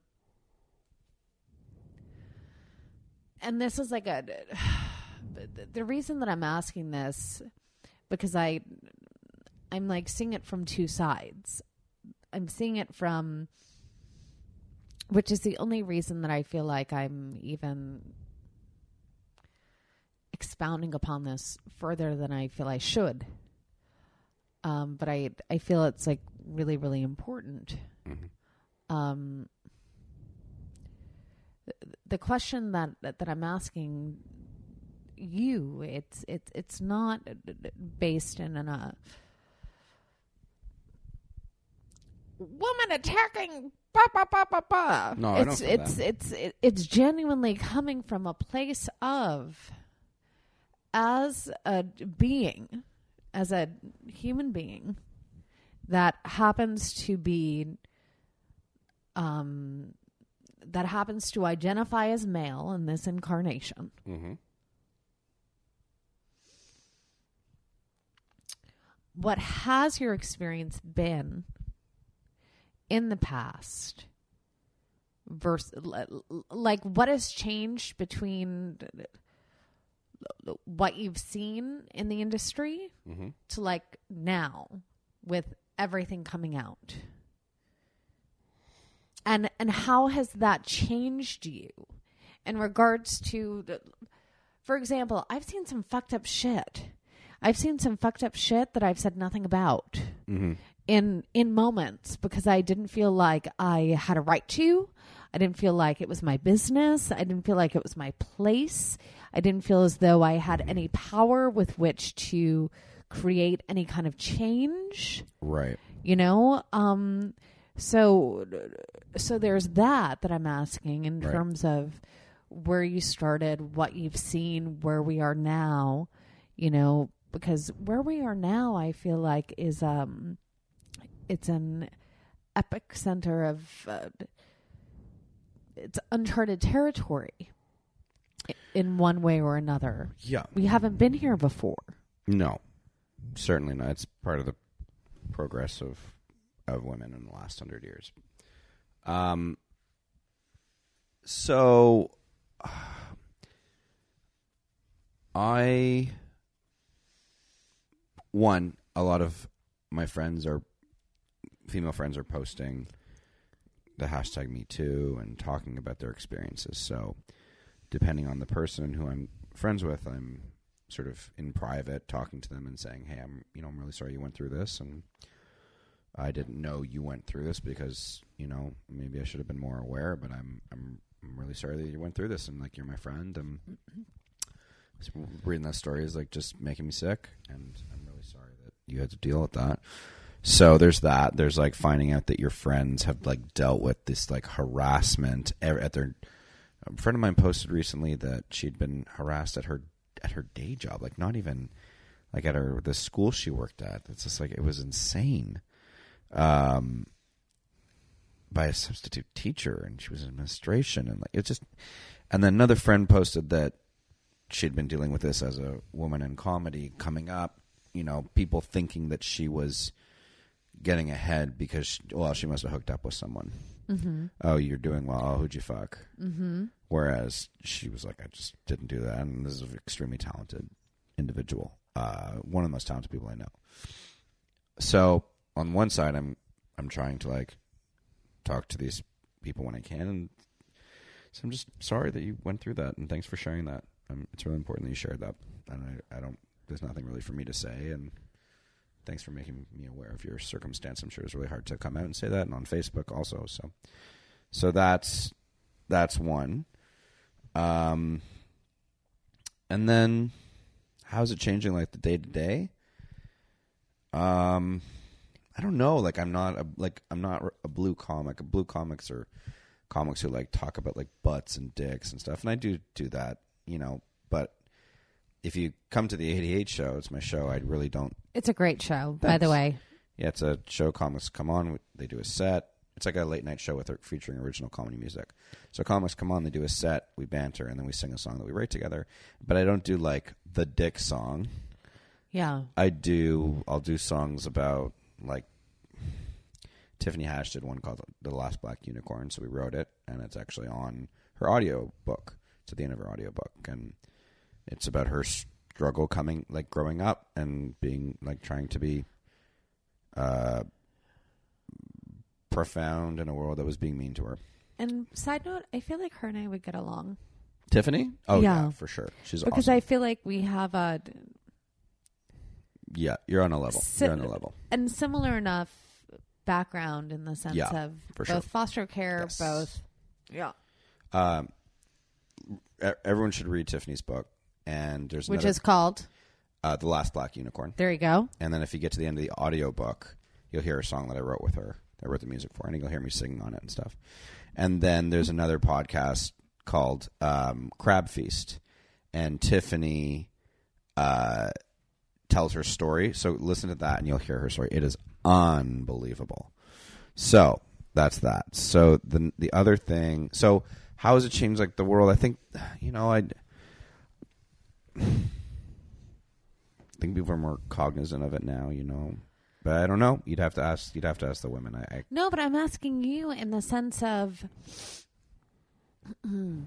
if you saw someone like a Louis C.K., Right. Doing something like that now. yeah, or even then, like that's that's oh, what if I had I'm- walked in on he was sitting there in the green room with like, his dick out and there were girls there, yeah. what would I have done? What would you have done then versus what would you have done now in terms of, you know, Well, you kind of look and see are are they in trouble or not? Because you might just feel like you're walking in on a sexual experience and like, whoops, wrong door. yeah, and that's and that's the thing, right? Right. Because how am I supposed to know? If he's if if you if you opened a door, well, here's here's something interesting. If you opened a door at your corporate job, and you saw two people hanging out, and they maybe they're making out, or maybe they're pulling their dick out, Yeah. and the other one's sitting across the room. Immediately, you have to tell HR because it's like you're an accomplice on, to some to some degree or or maybe not. I don't know. I guess I don't know the corporate world enough. But there, there there's no unions in comedy, right? There's Yeah. no nothing. There's comedy clubs and there's comedians and paychecks, and that's it. yes, And there's no insurance, and so there's no there's no balance and checks about that. Um, and I think that there, there's, the, but you- if someone's in a is, is if there's someone in there and it looks like they're like in trouble and they give you eyes, yeah, you, I'd like stay there and stop it, you know. But like, I don't know. I guess I'm someone that would like look and be like, is uh, you know, whoops. Like, I, I don't know. I guess it depends on the situation. It's like if it looks like they're about to hook up and like everyone's game, then you kind of like walked in the wrong room.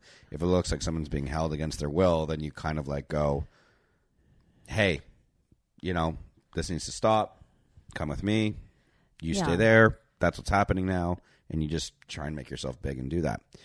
Uh, and just keep it calm, whatever. Um, and I would do that now.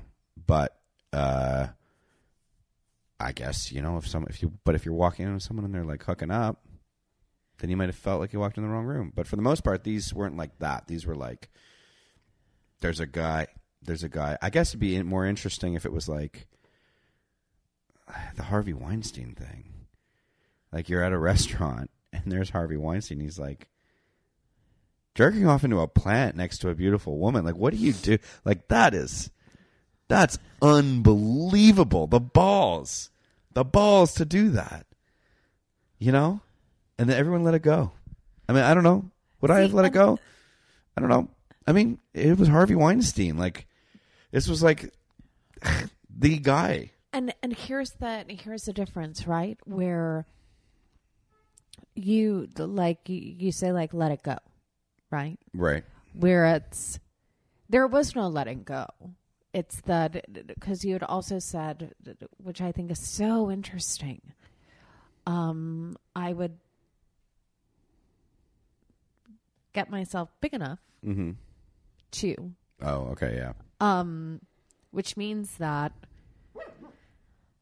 Oh, is it is it Mama? Is that a mama? Is it Mama? that might be a mama. Oh my God! It might be Heather Mama.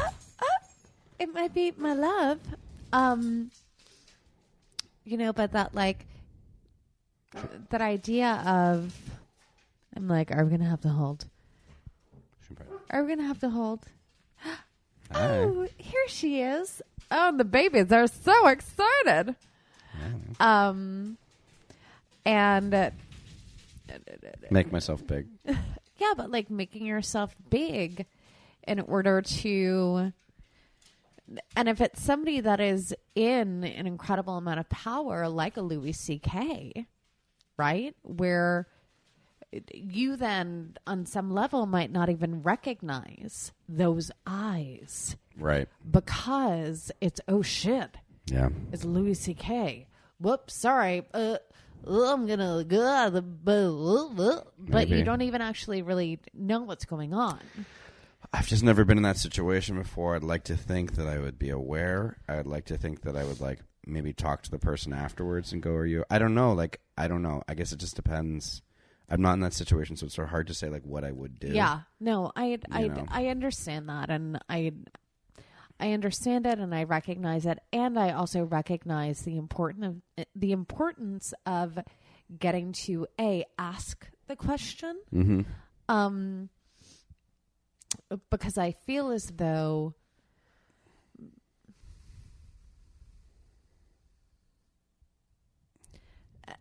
And I'm I'm I'm saying this and incredibly aware a of of the privilege that I get to have Mm-hmm. as as a woman who is white, as a woman who is in this industry, as a woman who has a modicum of power. Mm-hmm. Um, and I'm also very aware of the hierarchy and everything else that that goes on not even just between the sexes but especially within this industry. Um and uh,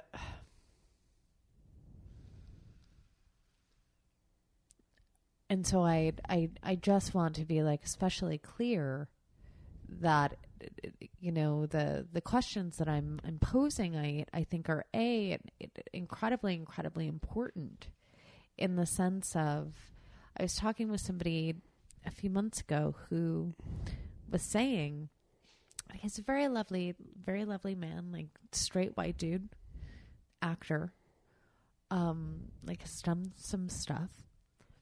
And he was like i'm i'm terrified of terrified of being a white dude right now. And i was like why? Why? Why are you terrified of being a white Guilty man right now? something. And and his earnest response and and I'm not I'm I I hope that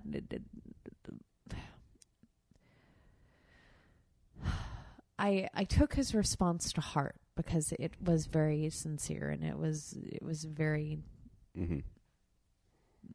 it, it was an intimate conversation Okay. um but just saying that like it's very hard to be like a white dude right now like in this industry somebody that like is sensitive and like is understanding of women and ba ba ba ba ba.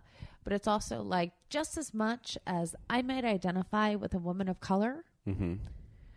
um and i like actually think i'm going to bring this up because i think that it's really fucking important and it's perfect timing and it fits you know but like just as much as like i might identify with a woman of color i am never ever ever ever going to be able to be like oh i get it Yeah. because I won't.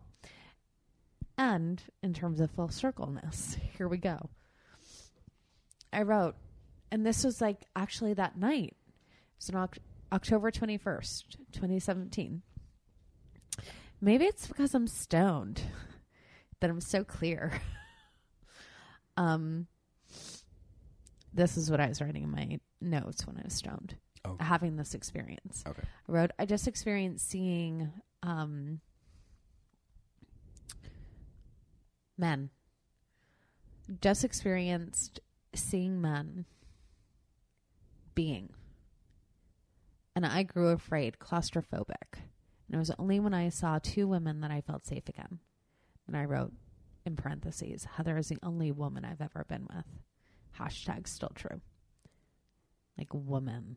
Like Mhm. woman. Mm-hmm. Hot as fuck. Mhm. Anyway, I Yep. digress. Maybe. No, I'm sure. That's why it's even more important that white women um, and women of color come together. There will be no equality for women if there is no equality amongst women. White women take your deepest fear and then compound that by, and then I just wrote a line because I wrote, I won't fill in this blank because I will not speak for a woman of color's experience, no matter how similar our experiences might be, i.e., adopted, divorced, etc. Mm-hmm. Um, and so it's no matter how, like, I get it, I get it. Th- there are still going to be quote unquote differences where it's like you will never have the experience just simply because you are not a woman. Just Mhm. like I will never have the experience of being a woman of color, nor will I have the experience of the um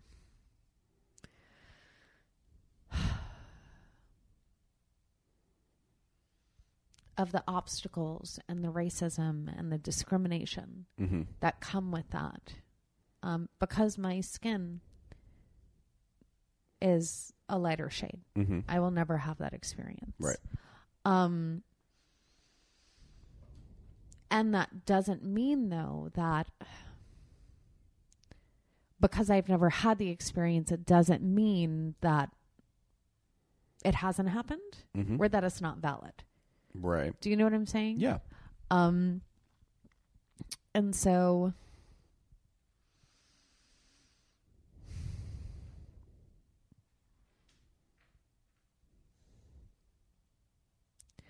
I guess it's the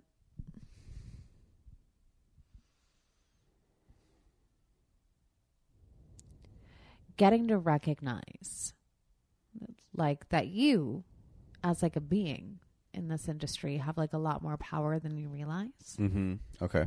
in in the sense of a fellow white male comic or someone in this industry that has some power Mm-hmm. is going to listen to you a lot more readily than they might listen to someone like me Mm-hmm. Simply because you were white and you were male Right. Um, so getting to listen to you and getting to hear you in in regards to well, I don't know, and I listen to the victims, and I don't know what else I can do. It's there's so much more that you can do Mm-hmm. in terms of getting to be aware and be cognizant and be willing to make yourself uncomfortable Mm-hmm. To hey no. We're actually like it, it, in whatever way shape and form you know that might make you look unpopular that might make you unpopular. Like putting oneself on the line.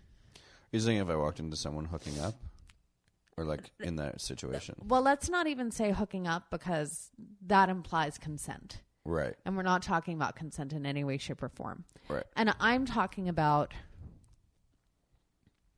in any way, shape, or form, Mhm. whether it's um somebody making a joke about a Spanish fly, Mm-hmm. Yeah. whether it's you know, you know, a man getting a little too handsy and you can see that like the woman is uncomfortable but isn't really saying anything Mm-hmm. and isn't kneeing him in the balls, Mm-hmm. which would be my go-to. Mm-hmm. Because I just don't give a fuck anymore. Um, or d- just simply, this comedy lineup sure looks like a fucking sausage party. Mm-hmm. What about some women of color? What about some gay women? What about some like Well, men of color? Do you know what I mean? for that, and I I'm will say I I do. and I know that you do. yeah. But I'm saying even on a that that you have a lot more power than you realize in this way Mm-hmm. where and that I I think is like the the greatest gift and like the and again full circle when like I'd asked you how did you get that way of just being b- believing in yourself in that way? And you were like a Jewish mother and like blah blah blah and I just always knew and and you know the the people that you surrounded yourself with and wanting to attain that and be in that level. Um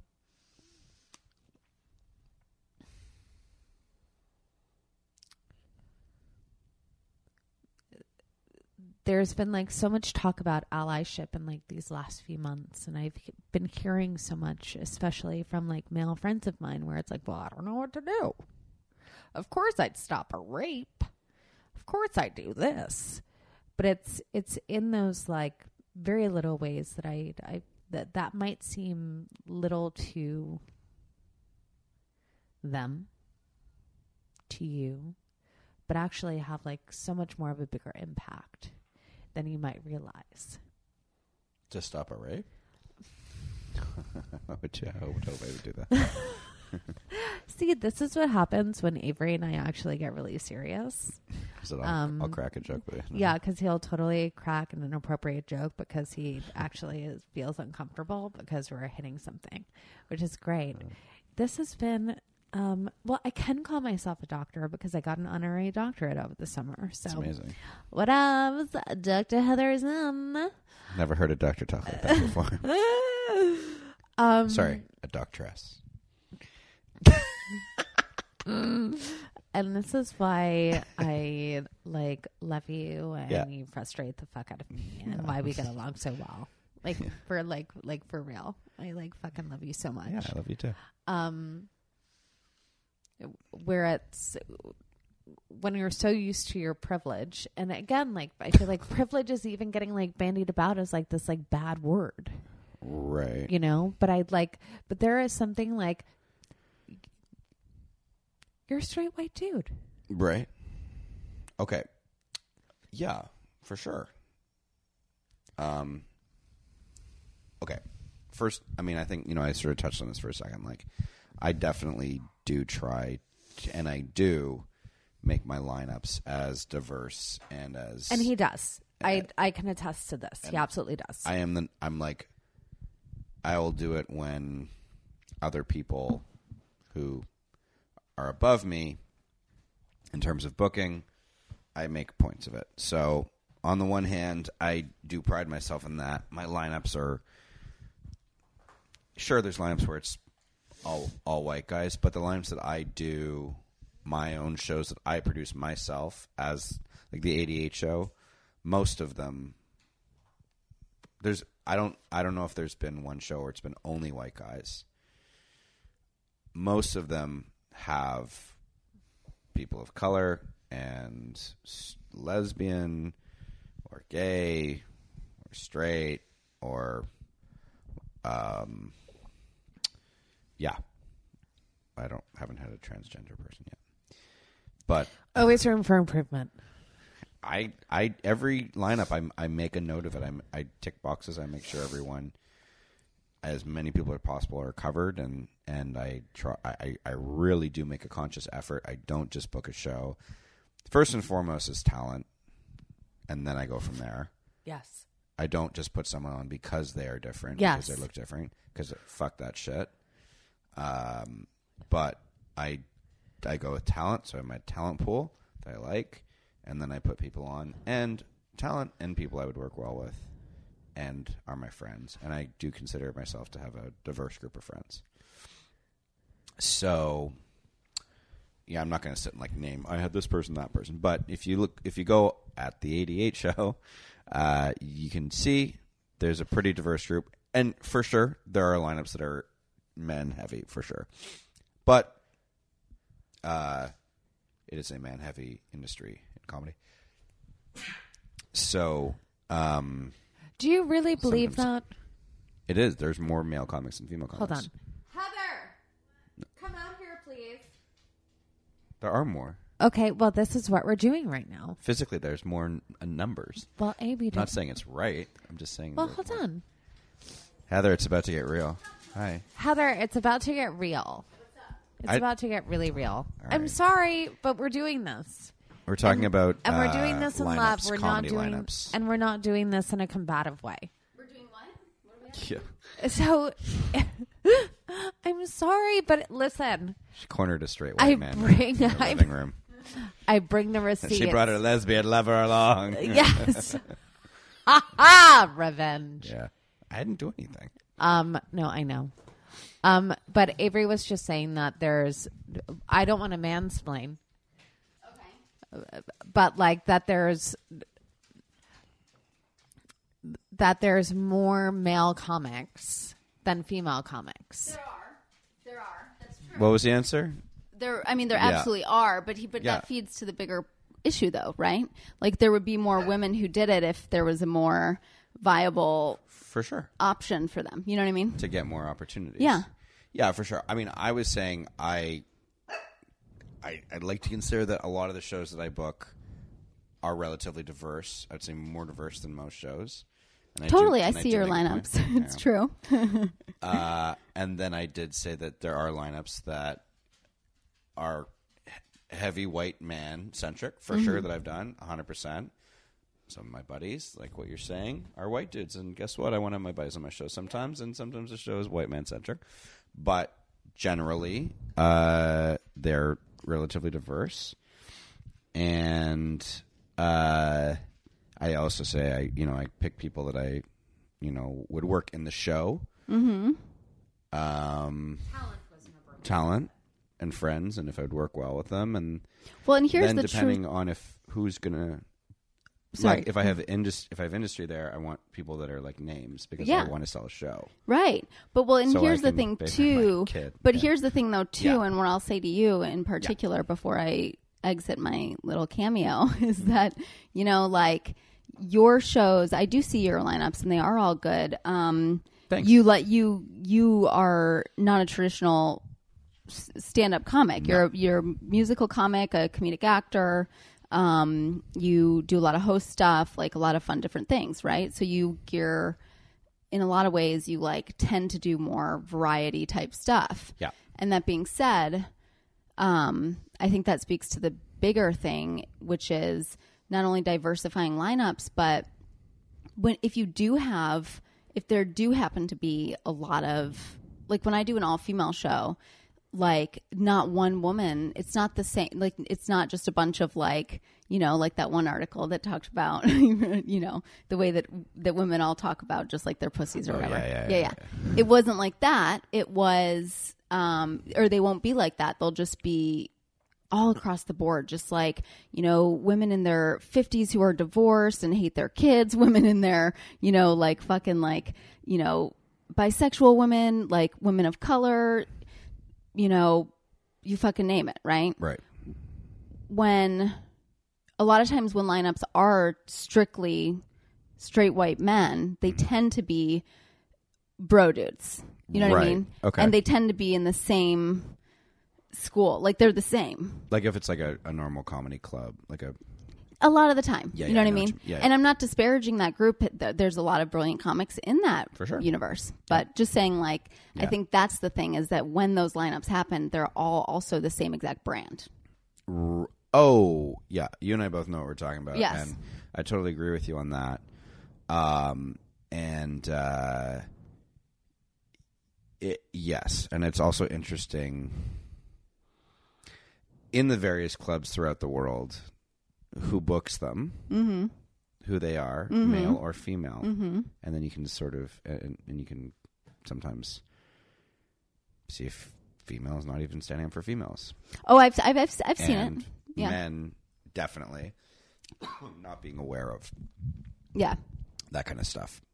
But I'm also It, well, it's I'm even worse, though. I'm- what's that? It's well, it's even bigger than that, and even worse. That you know, um, it's no club owners, as far as across the country are concerned, they say regularly, like women don't sell out shows, women Okay. headliners, which is sad. Okay. but I think it's just that thing where again, like, there's not that many that are recognizable names, Right. And like, if a dude is taking like a chick out to a comedy show on a date, like if it's like a old school date, asks a chick out, they go to a show. Um, he's probably not going to like pick a show that is a female headliner. Not to say that he wouldn't, but if they're going to, but I know, but they're to pick a somebody that they recognize, and there's not as many female headliners that are recognizable names. So the chances of that happening are rare, which then shows the club owners. You know, they look at their numbers and they're like, "Oh yeah, women don't sell at the club," and then they it perpetuates. It's just a fucking circle. And you see that in the feature acts. There's not as many even females featuring because that's Oh, yeah. the spot where the feature and the host are the spot where you could make some make a dent in progress. Oh yeah, absolutely. and you see that that's where you see pro- like the headliners you go okay you know these are people that are booking shows and pulling people and have fans but the moves where that could change is in the having a, a female like a poc or female as the host or the feature and or the feature Mm-hmm. and and the feature and that's where you can make progress you know like i wouldn't But that being said, I've. I featured at dozens of Okay. comedy clubs across the country, And they and, won't make you a I've a never been. I've headlined this place, a female club owner, my first headlining thing. Um, and it was great. I wasn't ready at the time. It was many years ago, and I shouldn't Right. have been doing it really. But like, other than that, like, never. And so it's that thing where I get reg- I get offered the MC spots and the feature spots, but the money I can't go do that. Do you know what I mean? Oh no, for sure. So anyway, so it is that thing where it's like, So- really, yeah. unless you get like uh, somebody who's going to take you around Right. regularly, you know what I And mean? And who has a lot of money? yes, then who has a you, lot of it's it's difficult um, to to get ahead. But I, I digress. No, no, for sure. It's and and we're also saying that there's no like union oversight in comedy as well. I know people tried to start one before, right? I think Yeah, I've heard that. Yeah, that fizzled pretty quick. Yeah, Um, it's just it's still like the Wild West from comedy. it is. I don't know. I I just started touring um, as a special guest on a headliner act in the last. I'm doing it for a year and a half, and that's been my experience in club comedy. And then I worked at the Improv for three years. Um, and I, you know, I was. It's a learning process, but I definitely talked to a lot of female comics and just try to get a lay of the land. And I tried to affect change. And like I talked to Eliza a lot about that. Oh, about that article I mentioned. I, No, about about she. So I used to work. uh because I wasn't trying to like throw No, anybody no, no, under any I buses. wasn't. I was referencing it. I wasn't, but it was also like started a conversation. you Yeah. know? Uh, but I was used to work the booth on a very popular show, on a midweek popular show at the Improv, and I used to every week work it, and it would be all big time headliner Mm-hmm, comics, right? Like the biggest guys in the industry, and for the most part, like what you're saying, they're like same similar type of comedy. Uh, all fantastic artists and very funny, and then Eliza would get like on her time, she'd get like three minutes less. She'd get like twelve minutes, like, surrounded by fifteen minutes. And in comedy, if you're listening, like every minute is Yeah, fortune. Is a huge value. yeah. And she'd always get twelve rather than the others would get fifteen or twenty.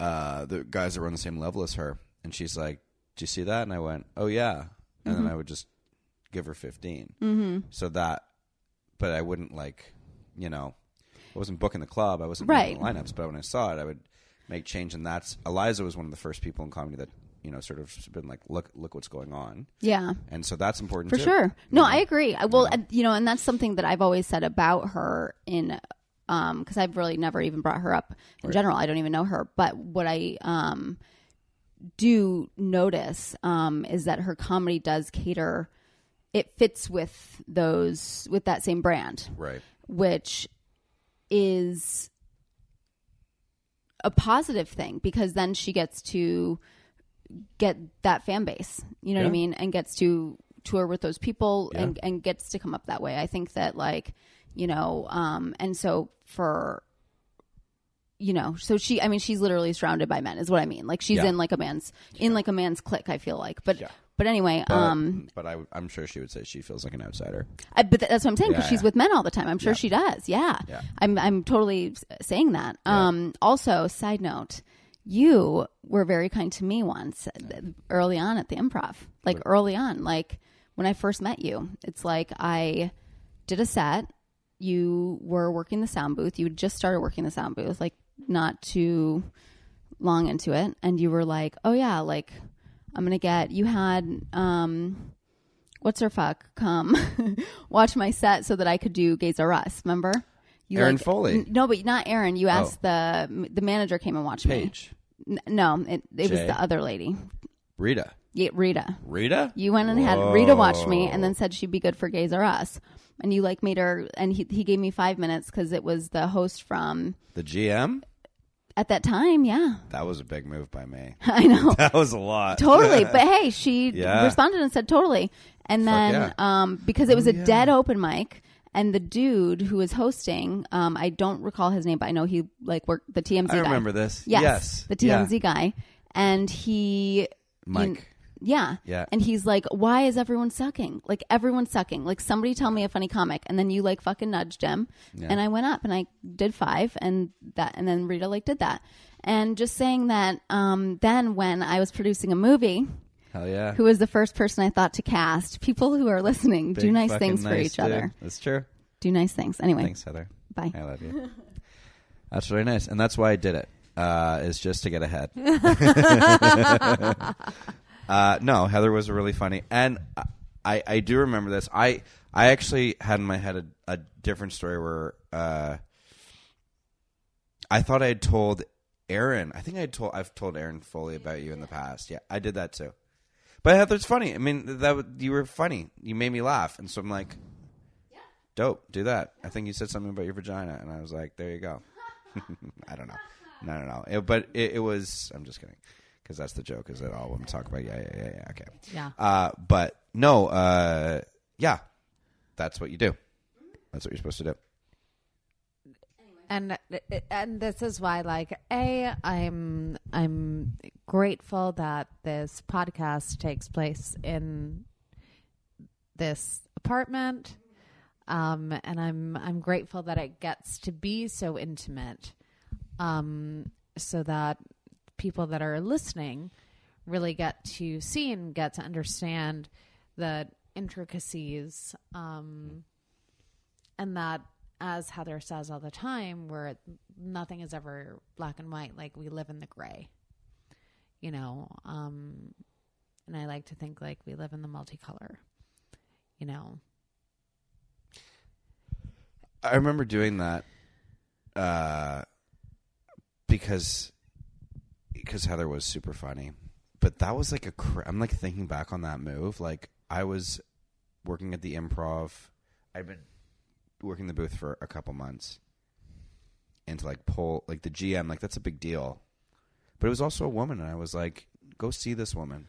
yeah I, it was like I had that in my head. I wasn't, you know, I can't be honest and sit here and be like, you know, it was a funny comic, and I was like, no, like you're a GM of this club. You're a woman. This is a funny woman. This is a funny lesbian woman. There's a sh- there's a show for lesbians. Like you should watch her. yeah Bring her up. Yeah. And and Rita appreciated that. yeah You know, because it was like someone because she can't be everywhere, and it's someone being like, look, this is a match. Like, so that's good. So yeah, when you can make change, like you know, you you do that for and I- sure.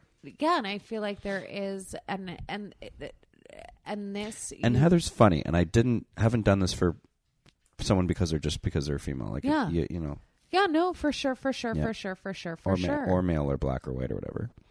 Yeah, no, I I completely Yeah. completely understand every single thing that you're saying and I'm so grateful that like it's unfolded in like the way that it's unfolded because it it it, it, it proves my point in in regards to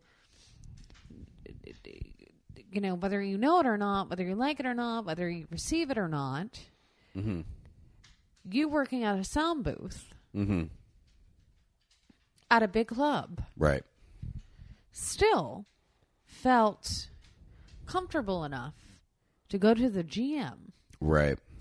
and say, you need to check out Right. this comic, right? Whereas if the GM had been a man, mm-hmm. would you have felt the same way?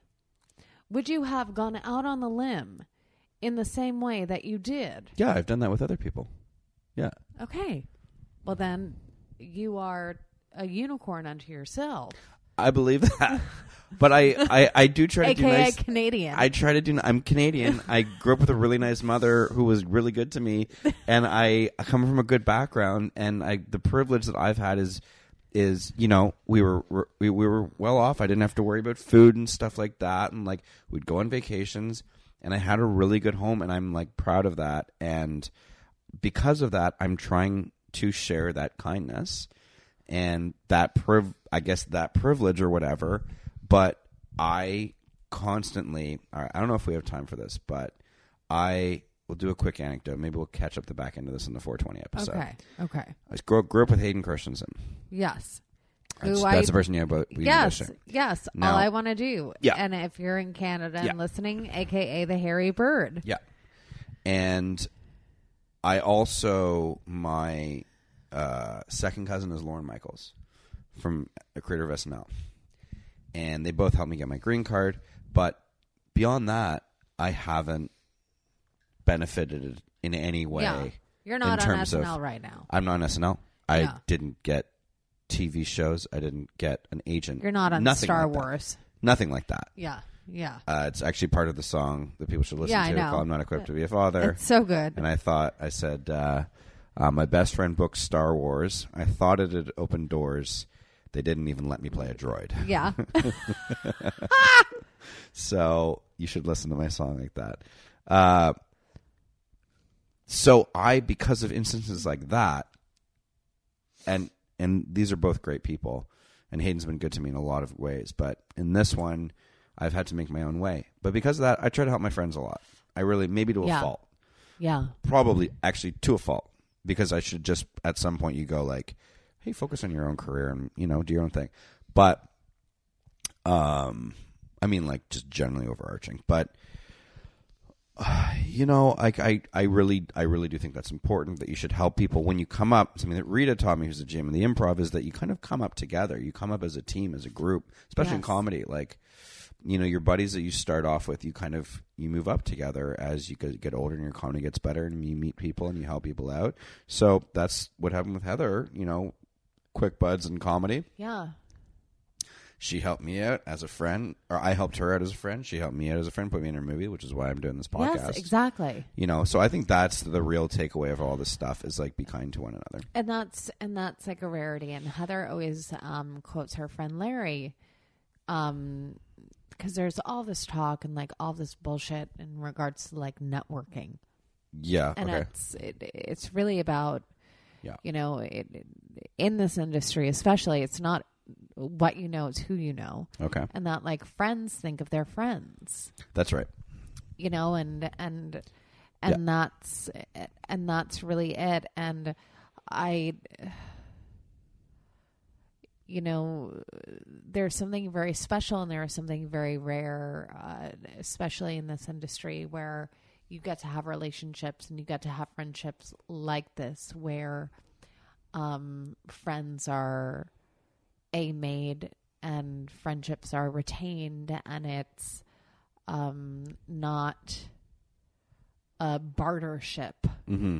but really a friendship Right. and that um if somebody else gains something it doesn't mean you lose something it means that um when you succeed i succeed Mm-hmm. you know um and uh, that i think is is is a really really big takeaway so Mm-hmm. even getting to sit back and like witness the exchange between you and Heather, you know, because I don't know you in the way that she does because I haven't had that relationship and experience with you. Right. Um it's really lovely to see that just by the pure witnessing like yeah, like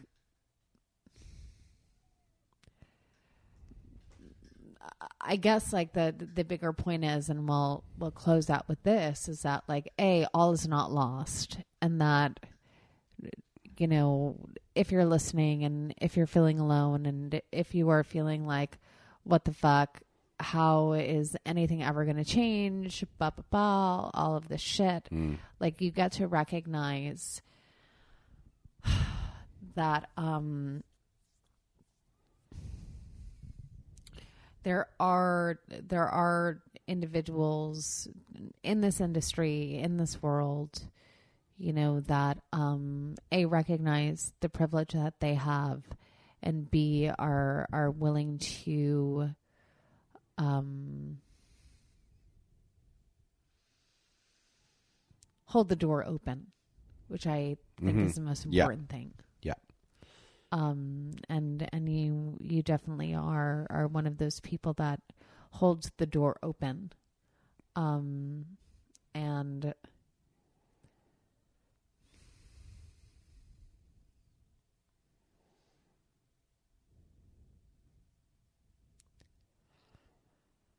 we're taking another pause Yeah. um um but really gets it in an um, in an intuitive way, which I really appreciate. Which is why I'm I'm grateful that I get to have you in my life. yeah. You know, I think it's partially why we get along so well because I really don't like many people. I mean, I don't. Right. I don't. I would rather stay at home with no pants, watching Netflix. Yeah. I don't, and and you and I don't talk every day. We don't have the kind of relationship where it's But when we do, we connect. and it's like we And even picked up- texting. That's true, and Yeah. and we always pick up right where we left Yeah. off. I love those relationships. Th- th- They're the best. They're my favorite. Uh, because there's also No expectations. no but also expectations. Ultimate reward. Yes and no strings attached, and Mm-hmm. on top of that, it's just Right. full receiving. Yeah. where it's I'm not trying to get anything from you, you're not trying to get anything from me, and it's Right. um there's an equity and an equality, and I I guess also that's why the questions that I was posing because I felt your energy shift of like oh fuck, like. Um. Well, it- not not in what I believe, but only in terms of like when you started talking about privilege and stuff.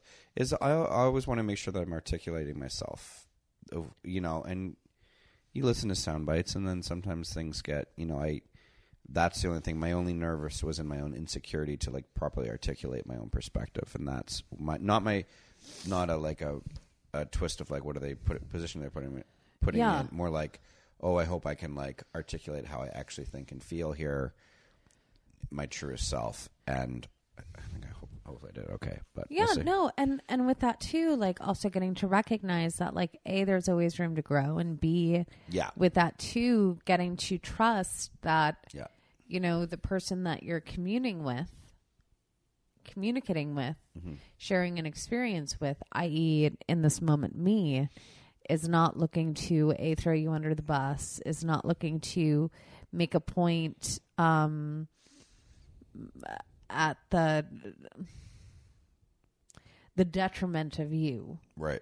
You know, is not trying to paint you in a corner in any way, shape, or form, but is, and that's why most people are unwilling to have these conversations because it is uncomfortable, because it's, it really is the projection and the semantics and the egoistic, like, how am I going to look? What are they going to think? What if I say this wrong? What if I do this wrong? Ba ba ba. Mm-hmm. When it really is, A, I don't feel as though you have erred. B, because you've been genuine and you've been honest, and I know who you are, like on a deep soul level, you know. And if in those moments that like you have erred, and and I'll keep this to me, like in those moments that I've erred, you know, I get to have one or two choices. right Three, actually. I get to either be really defensive. mm-hmm. I don't know what you're talking about. Or I get to literally produce white tears of guilt Mm-hmm. and still keeping the spotlight on me. right um, as opposed to the opportunity for me to grow. And then the third option is getting to hear and getting to listen and getting to integrate what is being said by the other individual mm-hmm. and getting to, I had no idea. Thank you so much for feeling so safe and comfortable within this relationship to um, share that with me and to help me to identify my own blind spots. And I, now that I know better, to quote Maya Angelou, like when you know better, you do better. And and that to me is is what real true relationships are built on, like real intimacy, the the willingness to um, show one's humanness, the ability to be vulnerable enough to recognize that, ooh, I've still got some growing to do. I'm not full grown. Mm-hmm. Um, without feeling as though I need the validation of others to be like, she's really not homophobic. She's really not racist. She's really not anti-Semitic. She's really not this. She's really not that. Ba-ra-ra. Like it's it's it, it, it, getting to know who one is. And the only way that I'm able to know who I am is through my relationship with other. You know, so I get to know who I am through my relationship with you, through my relationship with Heather, through um, my relationship with Nanea, through my relationship with everyone.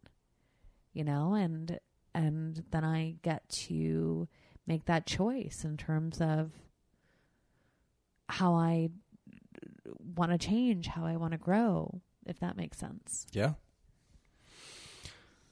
Very lovely. Yeah. So on that note, Mhm. neither of us smoked weed tonight. No, we didn't. It may seem like it, but we did not. Um, but I'm definitely going to when this is over because um, I I definitely woke up at 12 p.m. today because I did not sleep well because our cat named Luna, which is very appropriate, lunatic, Hmm. um, kept on fucking with Tagalong, and Tagalong had to move every half hour, so I got no sleep, and now I've now I've got the sniffles. I feel you. Yeah, man. Um, but I I'm so grateful that you came to do this. Thank you for having me. Um, Thanks and will you come Yeah. back on Yeah. on 420? Yeah, Can we like seriously put this in the books? for sure. and if it's not exactly on 420, that's okay. We should do it before 420 and release on 420. Okay, that sounds awesome. I love that. Yeah. Um. All right, listen, everybody. um, Avery Pearson. You can catch him on Twitter at At Avery Funny, A very A V E R Y Funny. and um, you know, check out all of his stuff. If you are in the LA area, go to his show, which is like the 88 show, which is great. I've been to it. I love it. Um, and I just posted on my Twitter and uh, about what you release on. Oh yeah, guys, I think you get a kick out of it. I have a music video called "I'm Not Equipped to Be a Father." And it's hilarious. Thank you. It's on Funny or Die. You can like check my profile, Avery Pearson, or just like search it. You should be able to find it pretty quick. Uh, features Tiffany Haddish and Chris Redd from SNL and Adam Ray and Josh Wolf from Chelsea lately and Scout Durwood from Mary and Jane on MTV and Josh Adam Meyers who created the goddamn comedy jam and um, it's super fun. I have my mom and my son are in it, my wife, uh, everyone I know is in it Except me except for you. and yeah, Heather. maybe you guys should be in the next one. Dude, I'm down. Be in the finger blasting women one. You like Wow. that? Yeah. Whoa. How about that? Holy fuck. With Scout Durwood. Holy shit. Yeah. Okay. I think you'd like get a kick out of that. Listen, I'm getting my fingers ready. yeah. Seriously. Uh, so yeah, so check out that video and um, funny it on Funny or Die and follow me. And yeah, please come to the 88 show. Our next show is January 17th at the Hollywood Improv. Uh, it features uh, Jade Catta-Preta and a white man named Kevin Nealon. And uh, there'll be a, a lot of great guests. I have guests come on, they do a set, they banter with me, and then we sing an original comedy song. It's the only show like this in the world where it's a talk show that features originally comedy music exclusively. It's a lot of fun. I have like, um, the door guy and the bus guy are in on it, and it, it's, it's a lot of fun. It is. It's called the 88 Show. It it is a lot of fun, and we didn't even talk about your baby, who I haven't even. I have a 10 month old baby. He's doing great. Um, I really do. Like, dude, Yeah, you should come over I fucking hey, just fucking tell me when, for fuck's sakes, in between naps. dude. I fucking told like, and you should. like for fuck's sakes. We'll, ma- we'll Okay. figure it out. All right, we'll figure it out. And uh, everybody else, thank you so much for, for tuning in. Yep. Thank you for listening. Um, and uh, next week is Christmas. hmm And also Wow. tonight is actually the first night of Hanukkah. It's the second night. Yeah. Second night. Sorry. Last night was the first night of Hanukkah. It's okay. the second night. You're only like a, a I'm an- Jew by. I'm I'm Casting. an honorary I'm I'm an honorary Yeah. cast Jew. yeah. Um so forgive me for my fuck ups, but listen, I know about Purim. Yeah. So there you go. That's go. a fun one. That's a great one. So happy Hanukkah. Merry Christmas. Merry Christmas. Whatever you celebrate, whoever Happy you celebrate with. Kwanzaa, happy winter solstice, Yeah. all that beautiful good stuff. And um We also at one point told everyone to pull their car over because we had something important to tell them and never told them to get back on the road. so if you're still pulled over, get, Get- back on that road of life. And unless you're not Chase your sober, in which case just leave your car there and Uber. Just not Uber. Uber. And use a rideshare service. yeah, Whatever. just get in a random car. Hitchhike. Lyft. Lyft. No, hitchhike. Yeah. Lyft. Hitchhike. Um, all right, guys, I love you so much. Sending you all so much like oh goodness and Yeah. beautiful happy holidays. All right, bye. Bye.